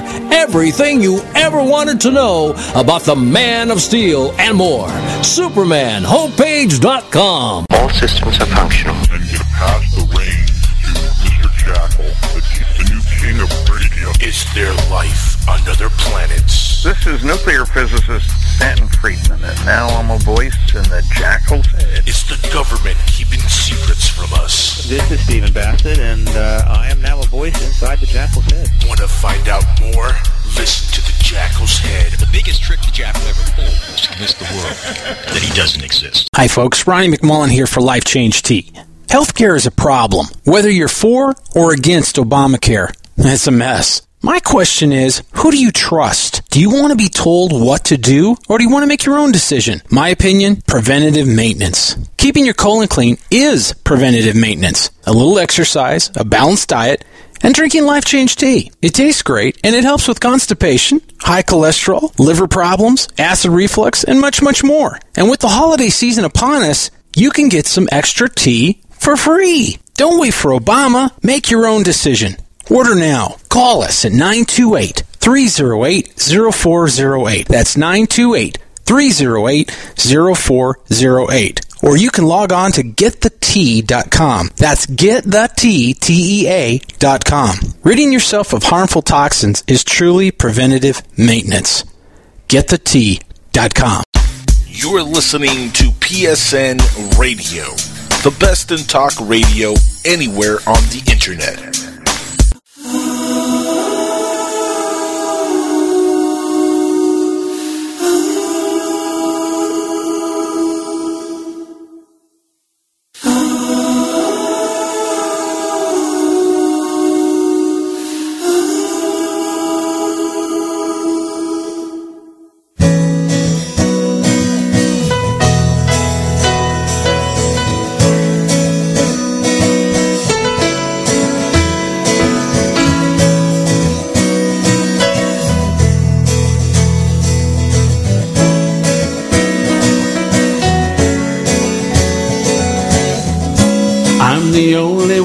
To blame for this.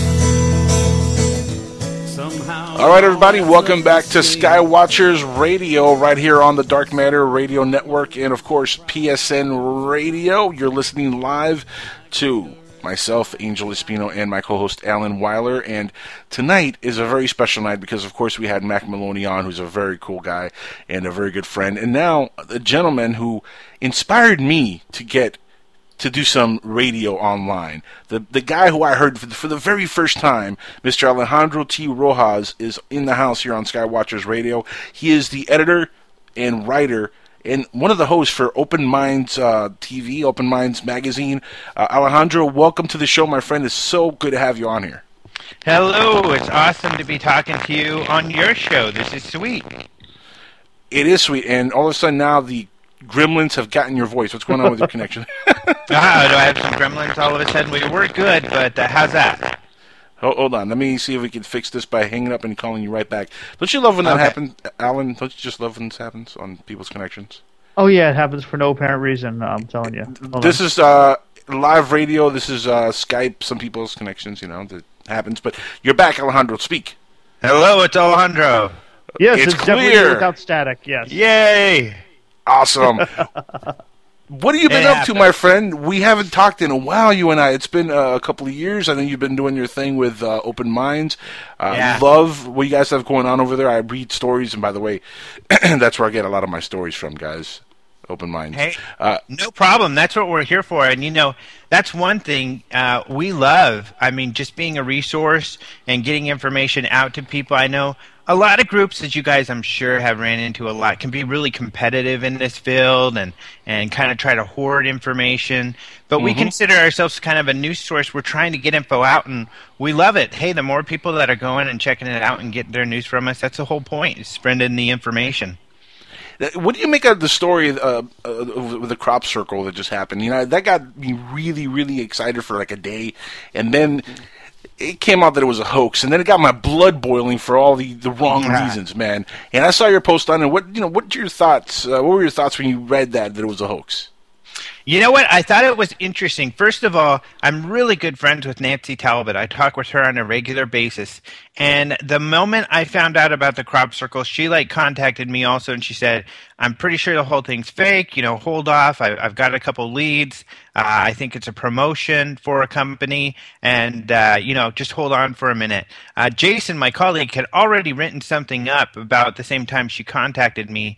And we just did a small little thing that it happened because it was making news immediately. So she gave me a heads up early on. There was a couple other crop circle researchers that felt the same way.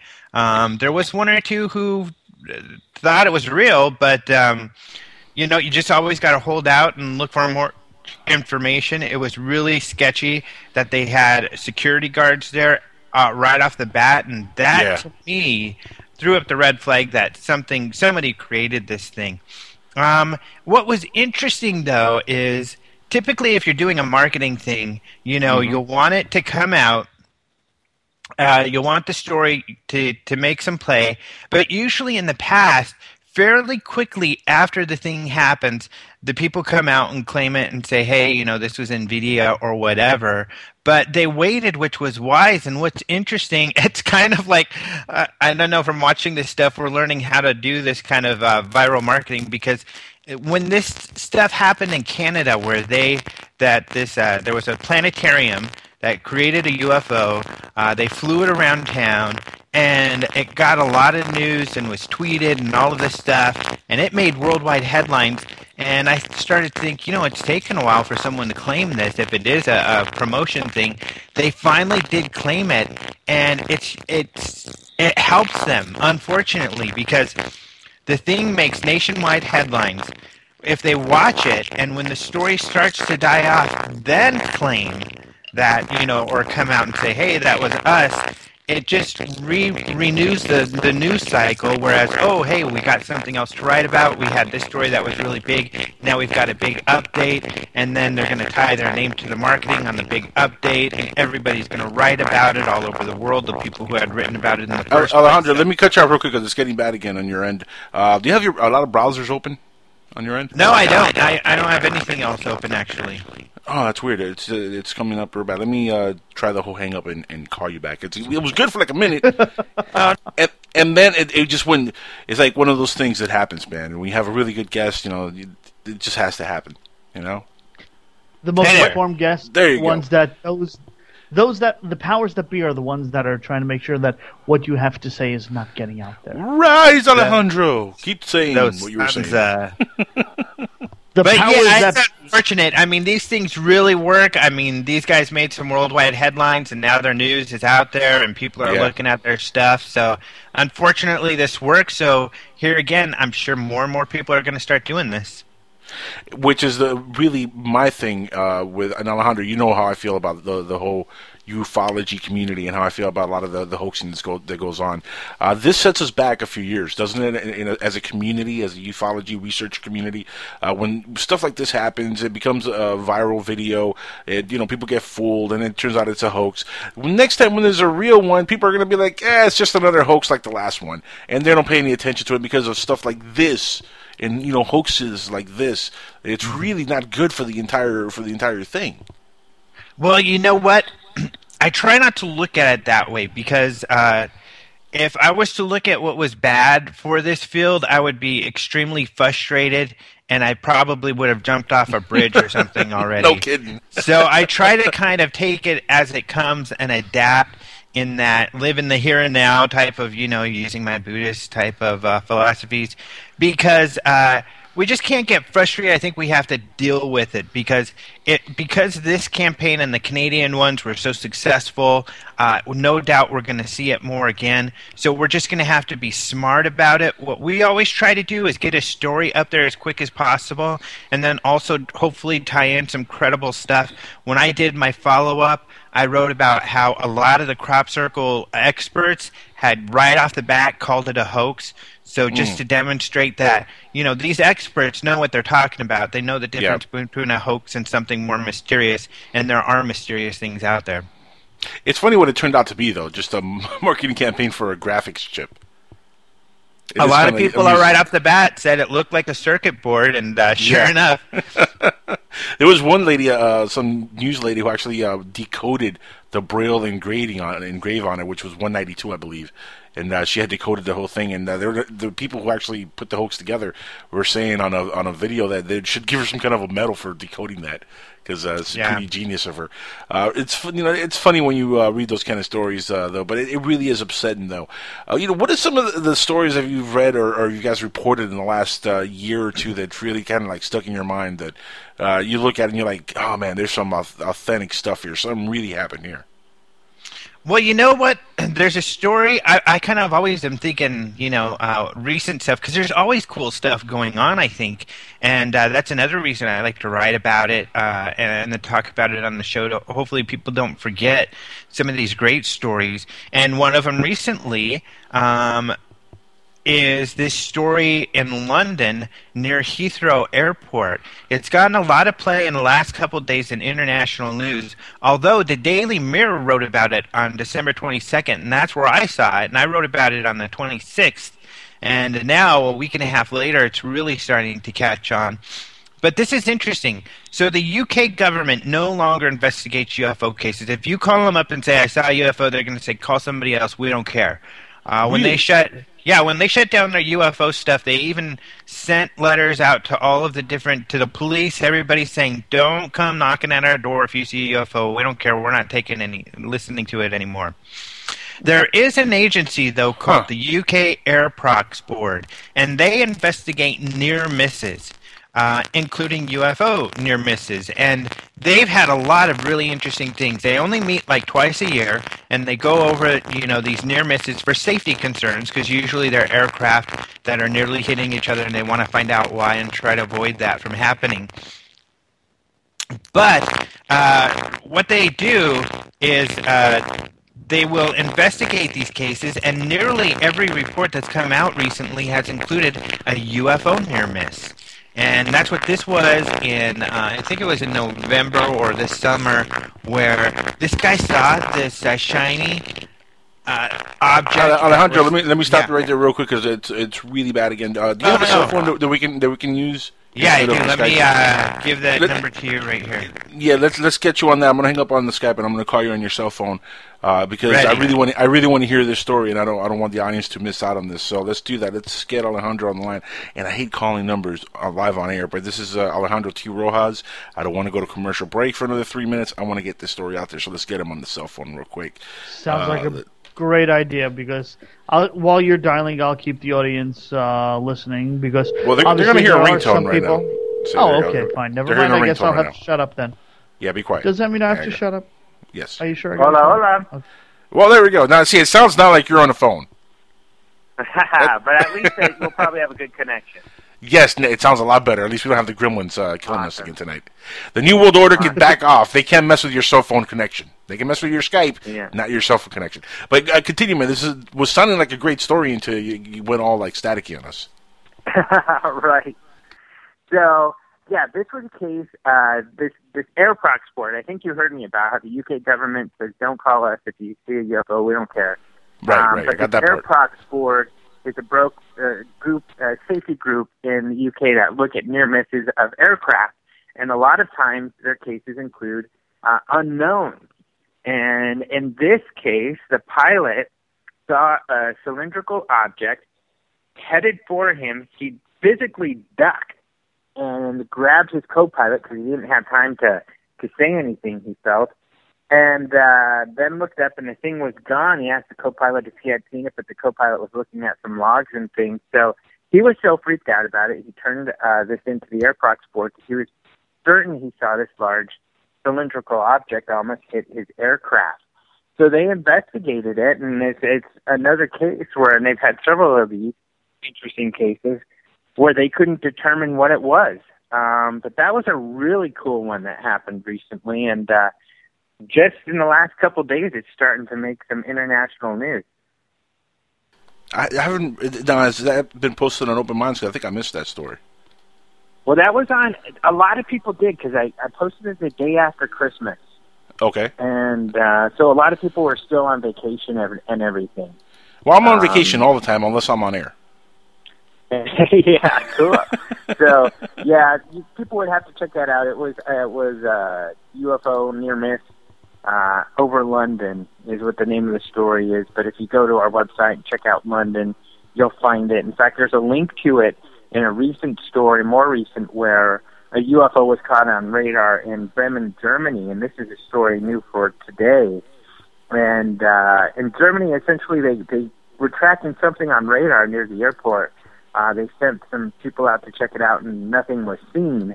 But this was something that was just caught on radar. And uh, in that story, we linked to um, this story over London. Gotcha. Interesting. Has there been like a? I wouldn't. You know, has, has there been sort of like a, a flood of uh, reports over the last couple years? Has there been an increase in uh, UFO reports uh, all over the world, or has it been kind of steady over the last four or five years? Because it didn't seem like you know we haven't had another Roswell since Roswell. Uh, you know, nothing Right. that nothing that big. We haven't had another Travis Walton since Travis Walton happened. Nothing that big. Uh, you know, Stan Romanek got a lot of coverage a few years ago, but you know that came and went, and there's really been nothing else since then that's kind of taken the the, the public. That's really been a few years. Uh, you know, has there, in your eyes, uh, been kind of like a decline, so to speak, in, in the amount of information coming out uh, that is impactful information or impactful cases? Yeah, you know what? I would say um, kind of twofold. Addressing first the number of, of reports. Um, it just so happens I did my UFO hotspots of 2013 story where Saw each year that, I yep. take the MUFON. Yeah, yeah, very I take good. The MUFON data. Thank you, thank you. And yeah, because I don't see a lot of people doing this type of stuff, which I think is pretty important. Taking the actual data, putting it together, and looking for some trends. It showed they had 7,500 reports, which is about a thousand up from a couple years ago. Um, it's kind of been a fairly steady 6,000, a little more last year um, than Did we the lose years him? prior. Um, no, no, he's there. You know, can you hear me? Yeah, yeah, we're good. Yeah. I don't know why Alan said Okay. did we lose him. Alan, Yeah. shh, Um, he's speaking. So, oh, Alan got in trouble. so there's still a lot of sightings, but like you said, impactful sightings. You know what? The last one I can really think of, really for me, is probably Chicago O'Hare. Um, well, in Stephenville, but it's been a few years uh, since those happened, and, and with both of those, Stephenville had a fairly limited number of witnesses. I think the best and most credible piece of evidence, evidence for Stephenville in 2008 was the MUFON uh, report, where the director of research, Robert Powell, he's just a super awesome guy. In fact, he'll be speaking at the UFO Congress that we're going to be hosting uh, in just about four weeks. And uh, he'll be showing a video where he put this together. But he got with a, a guy who's an expert in uh, radar, uh, you know, a, recognized expert in this, um, even in the mainstream. And they found that what the witnesses saw correlated with unknown targets from radar data from the FAA. Uh, that part of the story was really not covered in mainstream media, but that was Hmm. certainly the most, um, the best part of that story because otherwise you've got a sighting with a few witnesses, but uh, you know that that happened, especially with no pictures or videos. So um, I thought that was the best part of that one. Prior to that, though, Chicago O'Hare was pretty exciting in that it was covered and um, investigated by the Chicago Tribune, which is a huge news agency, and the witnesses were pilots and personnel from uh, United Airlines, uh, because this craft, which was circular, dish-shaped, uh, shot up through the cra- clouds. This was seen by you know all of these workers at United Airlines, and the Chicago Trib- Tribune talked to them but like many of them had said, you know, they couldn't give their names, they couldn't give the name of the airlines, they couldn't give any pictures or videos to the media because they were told by the airline, you know, not to. And uh, so the, the Tribune, uh, John Hilkevitch was his name, the writer, really documented the kind of the stonewalling that UFO investigators get. And when UFO investigators say, well, FAA didn't give me data or, you know, I didn't get this or that, um, they think that the UFO people are conspiracists and maybe they didn't try hard enough or whatever. But the Chicago Tribune found that, yeah, they found the exact same problems that UFO investigators find, where it's hard to get witnesses to be able to come forward and uh, hard to get that data that you need to um, really show that something extraordinary happened. What do you think that is still? I mean, in today's day and age, I don't think uh, there there's any government agency tracking people down and, and tell them to hush up anymore. I think uh, those days are long behind us. Uh, do you? I mean, what do you think? It's still kind of hard to track down any uh, credible information. Well, I think the hard part is uh, these days, personally, um, and I think I was talking with people who have investigated and talked to the witnesses, uh, and in all of these cases, none of them have been threatened by the government. Um, right. Some people will debate that with one of the witnesses in Stephenville, but that was one. Um, debatably, he didn't even really see the main events that the other people had saw that were the was correlated with the radar, but none of the other people had had claimed that, and none of them had claimed that at United Airlines. I think it in today's age of marketing, and you know everybody's talking about reputation and your online reputations, uh, that is just so guarded that for them there's no good reason to do otherwise. Right. It's best just to say it was a weather phenomenon because most people are going to say that's the best thing to do. That's a credible, mature thing to do is to say it's weather phenomena and forget it. Whereas if you say it's a UFO, you're going to have a lot of people, you know, it's going to be off-putting to a lot of people. You're going to take a hit with credibility, and they just kind of roll the dice and, and they make that gamble. Um, you know, Bruce Maccabee, he's been in this for a long time. He worked with the Navy and I talked to him today, um, and uh, we kind of actually hit on this topic, and he put it, I think, exactly right. The the only thing that will change that kind of thing is is when the majority people really believe in this stuff. If United Airlines felt that, if they had said, "Yeah, we think it's UFO," that the majority of people would have said, "Great, we love United Airlines. This is going to be good for United well, Airlines." Here's the thing: then they would have done it. No, but don't you, I mean, haven't, hasn't this been already debated uh, countless times uh, that we are, as a society, kind of ready for uh, the whole possibility of uh, aliens being real? I mean, uh, do you ask your average individual? In fact, I had this happen to me recently, Alejandro. I was having a conversation with somebody who was my boss, and I didn't even know it. I came to find out like a couple like minutes after he left the office. Uh, this was a, a little while back, but not too long ago. And uh, shout outs to John, the guy I'm talking about, by the way, really cool guy. But anyway, he uh, the website. I, you know, I showed him a website because I was trying to uh, sell him another website that he wanted to have done. And I was kind of going over some stuff, and he solved the radio show. And he's like, "Oh, you, you're into the aliens? You see the UFO picture there." And I see the Travis Walton interview, and he started going through the website, and he's like, "Oh, this is really interesting stuff," and I'm already like turning red, and I'm like, "Oh boy, we're gonna have that awkward discussion, which yeah, is gonna lead, I hear ya. which which is gonna lead to him saying, "You're kind of a weirdo, aren't you?" But you know what? Th- that didn't happen, and it shocked me. You know what he said? He said, he said, Angel, uh, when I was a kid. I had a, a sighting with my mother, and I've never really talked about it.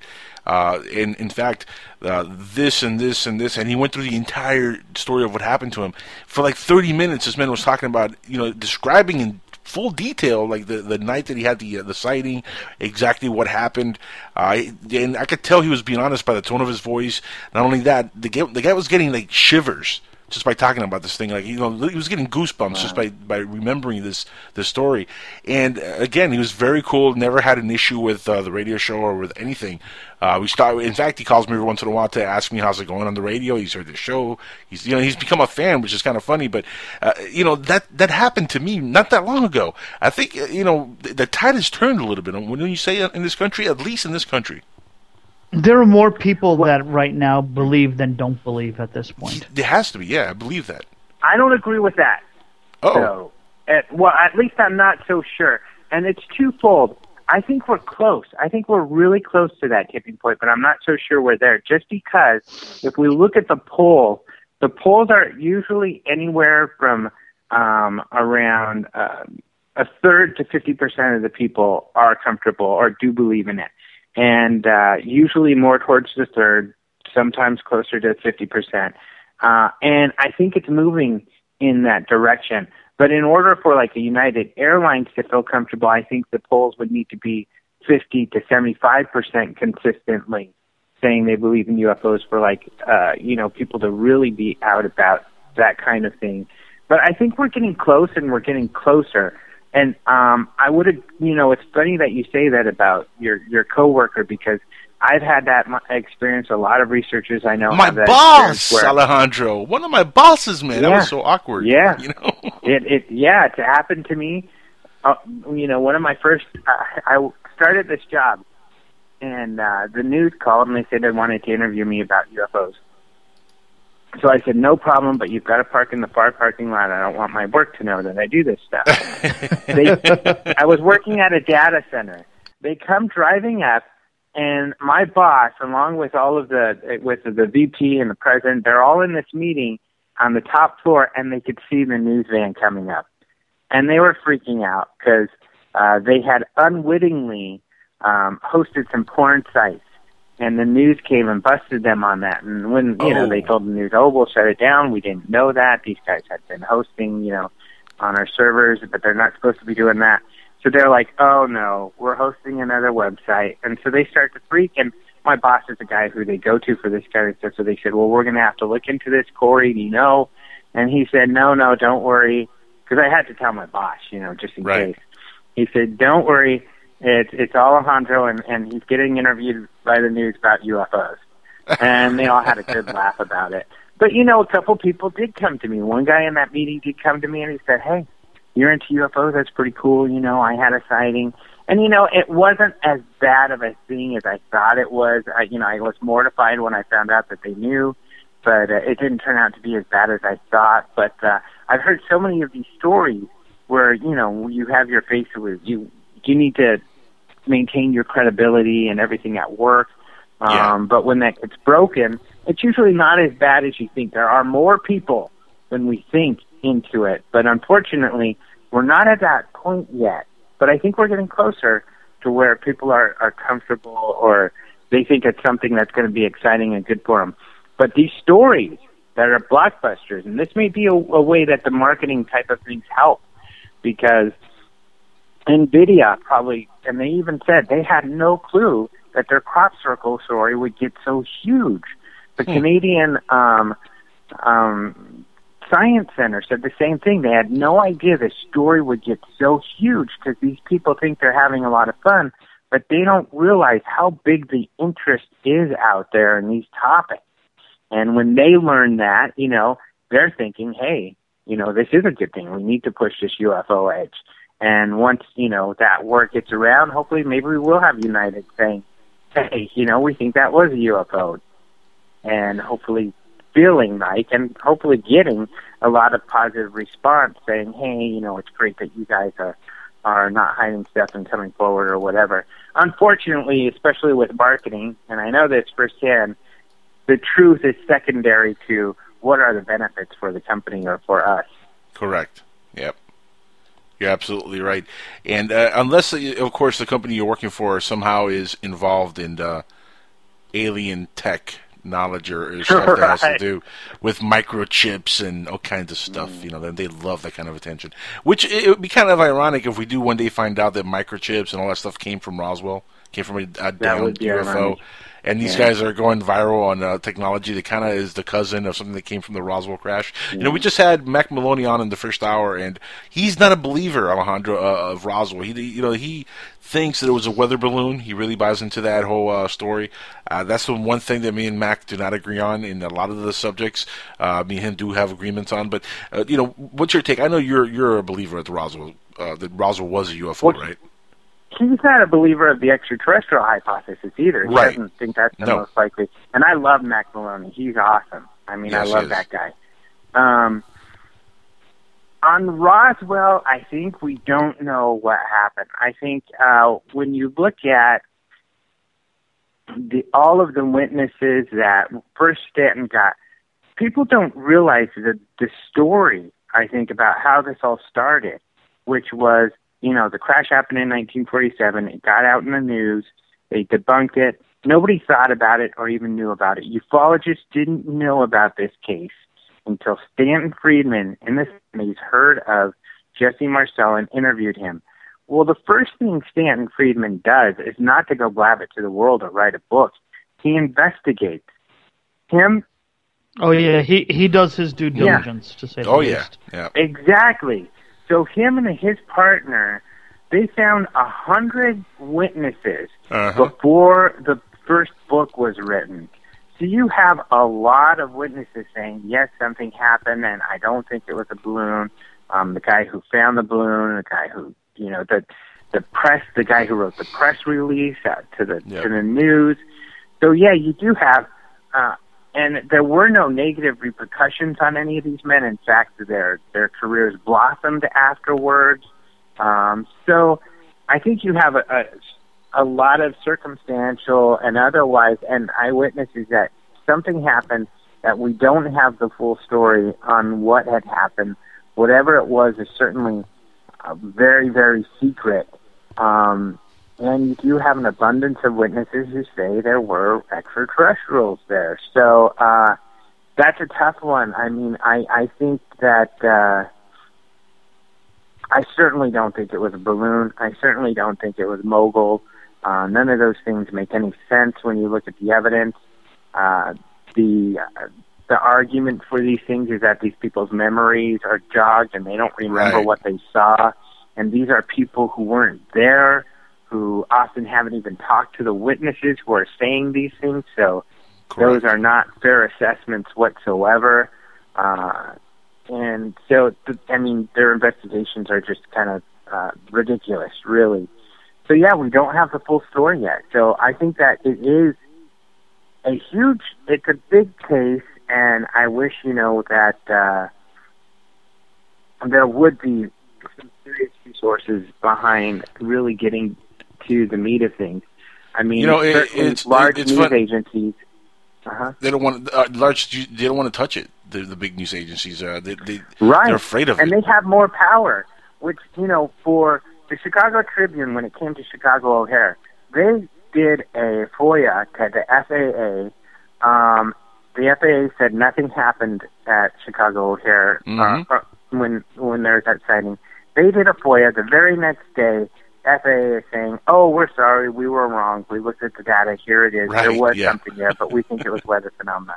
That's not going to happen for any UFO researcher. It's going to take you months, weeks, you know, maybe years to get that sort of data out of FAA, if ever for a regular researcher. So it just demonstrates how these big news agencies have a lot more pull. If any of them would just get, take this serious and really put some resources behind it, you know, there would be some discoveries to be made. You know, we had recently uh, um, Jesse Marcel III on the show here. In fact, uh, one of our first guests uh, on the show on Skywatchers here since we relaunched that was Jesse Marcel III. And uh, listening to him talk, you know, he grew up listening to his father, you know, talk about this, his grandfather talk about this uh, Roswell incident, and uh, you know, they're very, they were very sure of what they saw. They were very convinced of what they th- they saw.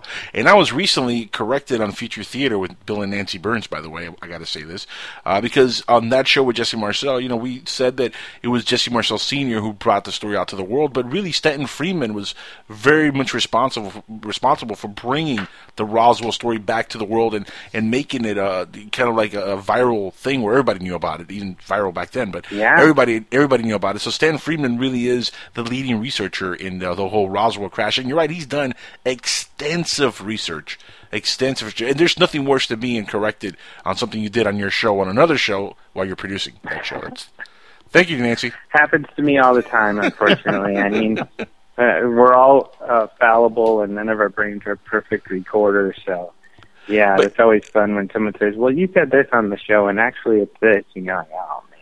especially when I wasn't paying attention. I'm like, huh? And I'm like, it's Stanton Friedman. Don't correct me in front of Stanton Friedman. That's not cool. That's yeah. sorry, Stanton. That is in- Sorry, man. But you're Well, right. Yeah, that's what's incredible. Stanton gets all the props for Roswell. We wouldn't know about. The public wouldn't know. UFO researchers.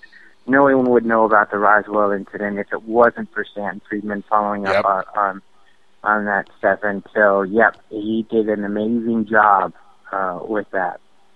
and to get Jesse Marcel Senior to come forward after all those years, and uh, it was a guy at a ham radio that really like convinced him to it was time to come forward. I, you know, I'm thinking, and hear me out on this one. I think that might have been a, a young Art Bell on ham radio uh, of his talking to uh, to uh, Jesse Marcel Senior, saying, you know, one day I'm going to host a show, and it's going to be really big, and we're going to talk about this. I need stories, man. I need you to come forward. Please Yeah. tell us what you know, because you know Art loves his ham radio. So uh, that's that's always uh, Yeah. been something that I thought maybe happened, and, and my, maybe in my dreams. Maybe one day I'll write a book and I'll, I'll just throw that in there as a little fan fiction. What do you think? It could be. I don't know. I mean, Sure what's you funny will. is- with Sure Art Bell is Art Bell and his ham radio and everything. I mean, he he's kind of he's.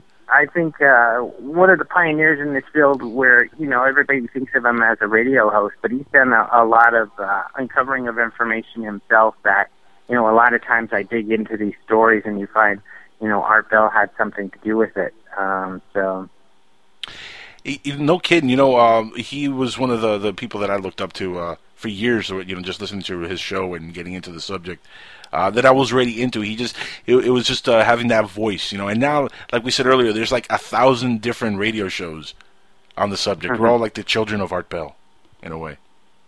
yeah, there's, there's no doubt about it. And um, with that, we actually got to hit another commercial break. We're going to be back in a couple minutes with Alejandro T. Rojas of Open Minds. Please stick around. We'll be back in three on Skywatchers Radio. Guys, if you want to call in, 786 245 8127. Ask any questions. This is Skywatchers Radio on the Dark Matter Radio Network and PSN.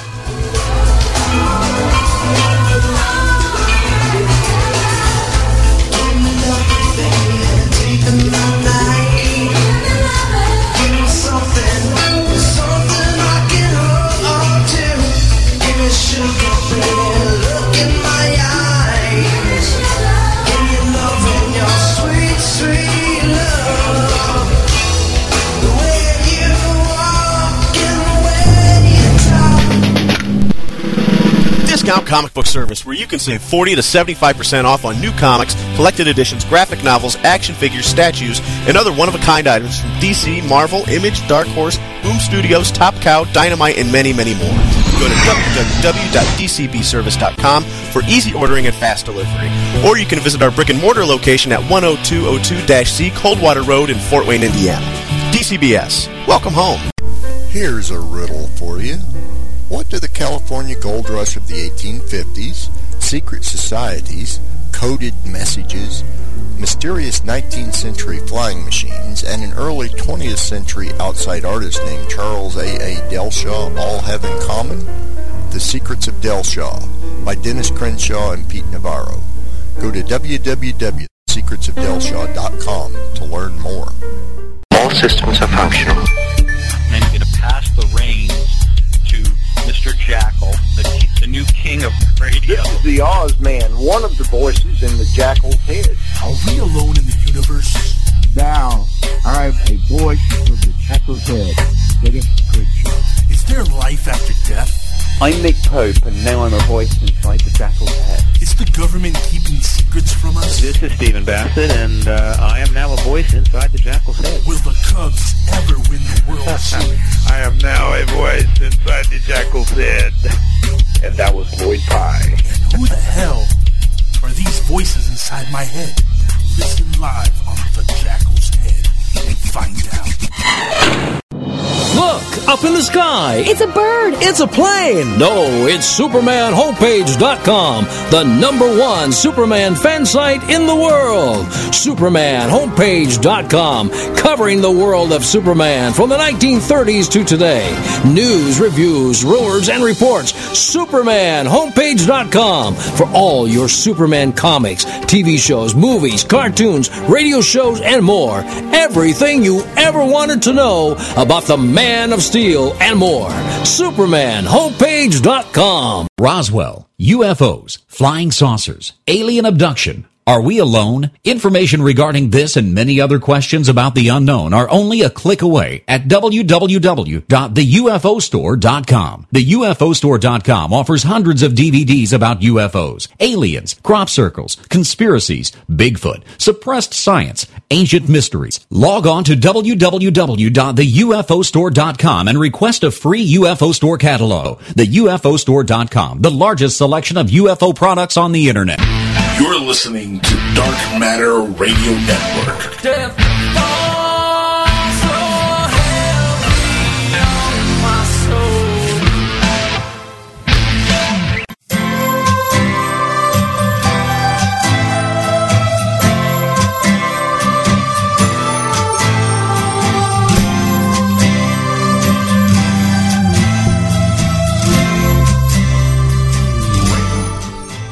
And we are back on Skywatchers Radio. This is, of course, the Dark Matter Radio Network and PSN Radio that you're listening to. I want to give a big thanks to our friends over at TalkStream Live who are, of course, uh, plugging away those numbers to uh, get us more listeners every week. Uh, we're back with Alejandro T. Rojas of Open Minds, and we're talking about ufology and all the kooky stories that have come out in the last uh, couple of years. You know, the, the whole hotspot in 2013, that really piqued my interest because Florida, number two, huh? Finally, we're on a list that has nothing to do with crime, and we're number two. Well, hold, hold on, hold Yeah, on. Alien Florida. abductions are a crime. Hold on. Aren't it alien depends- abductions a crime? Depends on how you look at it. You know, like, let's be real here. If an alien ship comes around, like you don't have to like beam me up or shoot me with a laser. I'm willing to climb up a, up a, rope, a rope ladder. Just you know, throw something down. I'll climb up. I'll be there for you because I'm I want to go on a ride. You know, I want to see some aliens. Like so, I don't look at it as a negative thing. You know, even Travis Walton, uh, you know, who is the most famous abductee probably in the history of abductees, uh, looks at it as a you know uh, maybe uh, what happened to me was kind of an accident. They accidentally killed me, or I killed myself by walking too close to the ship. And these guys revived me. They actually did me a favor. So how bad really could the aliens be if that's the case? You know what I mean? Although he says that the parts he doesn't remember of his experience, he doesn't want to remember because it was so terrifying on board. Well, He's you afraid. can, Oh, yeah. you can imagine. I mean, uh, just being in front of a being that looks completely different from anything you've ever seen before. It's kind of terrifying. Yeah. Yeah, it would be. Well, I mean, I Well, remember the, his story. The the one moment, sorry to cut you off. The one moment of solace that he, he said he had on that ship was when he saw human-looking people, and for a moment there, he felt like he was going to be okay, and then that didn't happen. But go ahead, Alan.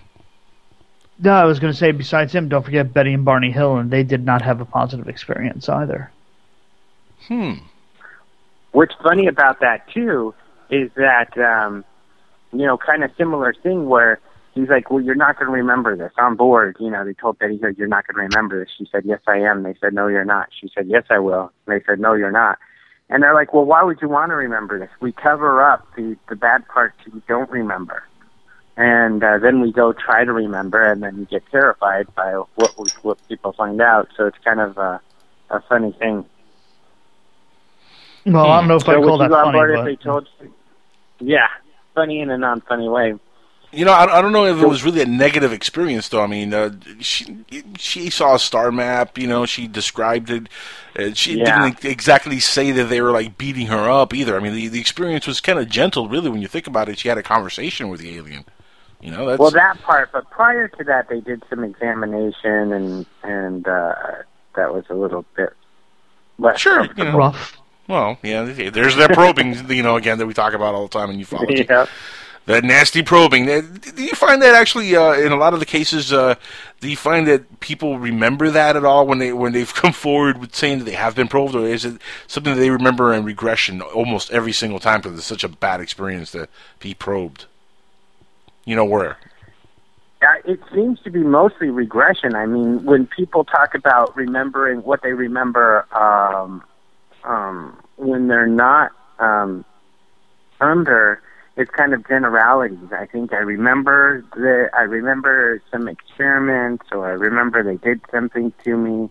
It's really general terms. I kind of remember something, but the detailed stuff usually comes when uh, they go through regression and uh, yeah, it often is uh, stuff that is, uh, like the doctor says, a little uncomfortable.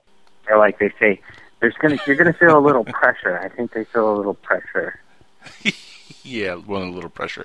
You know, we're gonna have uh, Dr. Leir on pretty soon, and uh, we were talking to uh, Jose Escamilla recently, and uh, Dr. Leir, of course, famous for the you know removal of implants and, and stuff. Has there been any you know any recent uh, updates that you know of uh, with any of the implants that's been removed? Any technologies or anything that we could we could look at and be like, man, that's definitely alien. Besides some weird looking little objects. That's a difficult thing, and and you know that would be something that because I don't know what the status of Dr. Leir. He's, he's got reports from a technician, uh, and he says that he thinks these metals uh, are something that are otherworldly. But uh, of course, a lot more has to be done, and you need more than one expert uh, to confirm whether or not that's the case. And usually, you'll need someone you know that uh, uh, and data that peers can look at. So I hope he moves forward with that stuff, so we can really find out, you know, um, what's going on there. Yeah, no kidding. You know, recently we lost uh, Lloyd Pye. Also, not to jump subjects too much, but uh, Lloyd Pye was working, of course, on the uh, the the Star Child skull. Uh, how much of an impact that have on you uh, losing Lloyd Pye? Well, he was a really nice guy. We had him at the conference, uh, the UFO Congress recently, and he was a really nice guy. Uh, it was, I thought he was he was really cool.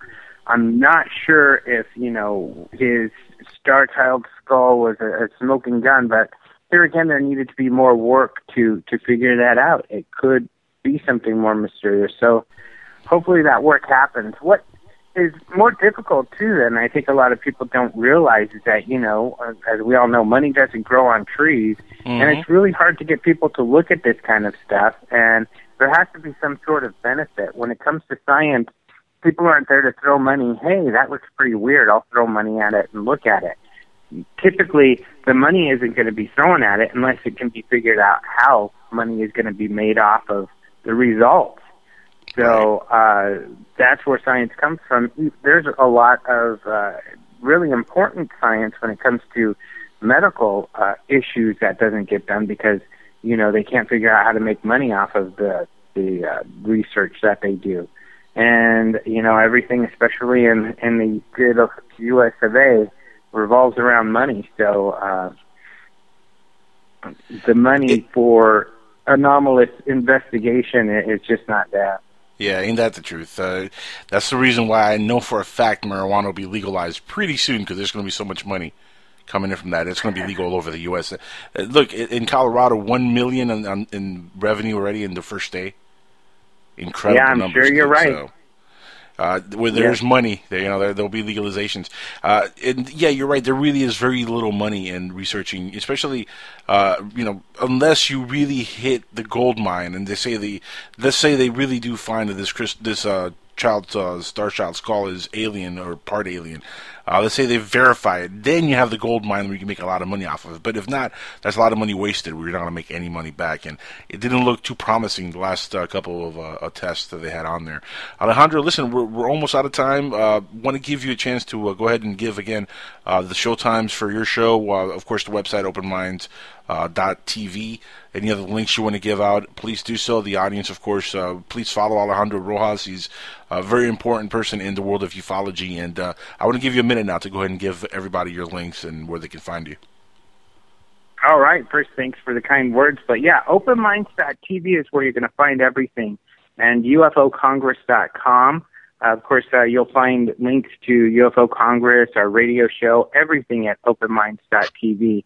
But the UFO Congress is coming up, and we have a lot of really cool people there. We've got some of their you know, regular UFO researchers. We've got uh, like Timothy Good from England, who's, who's a big researcher. Uh, we've got George Noory's going to be there.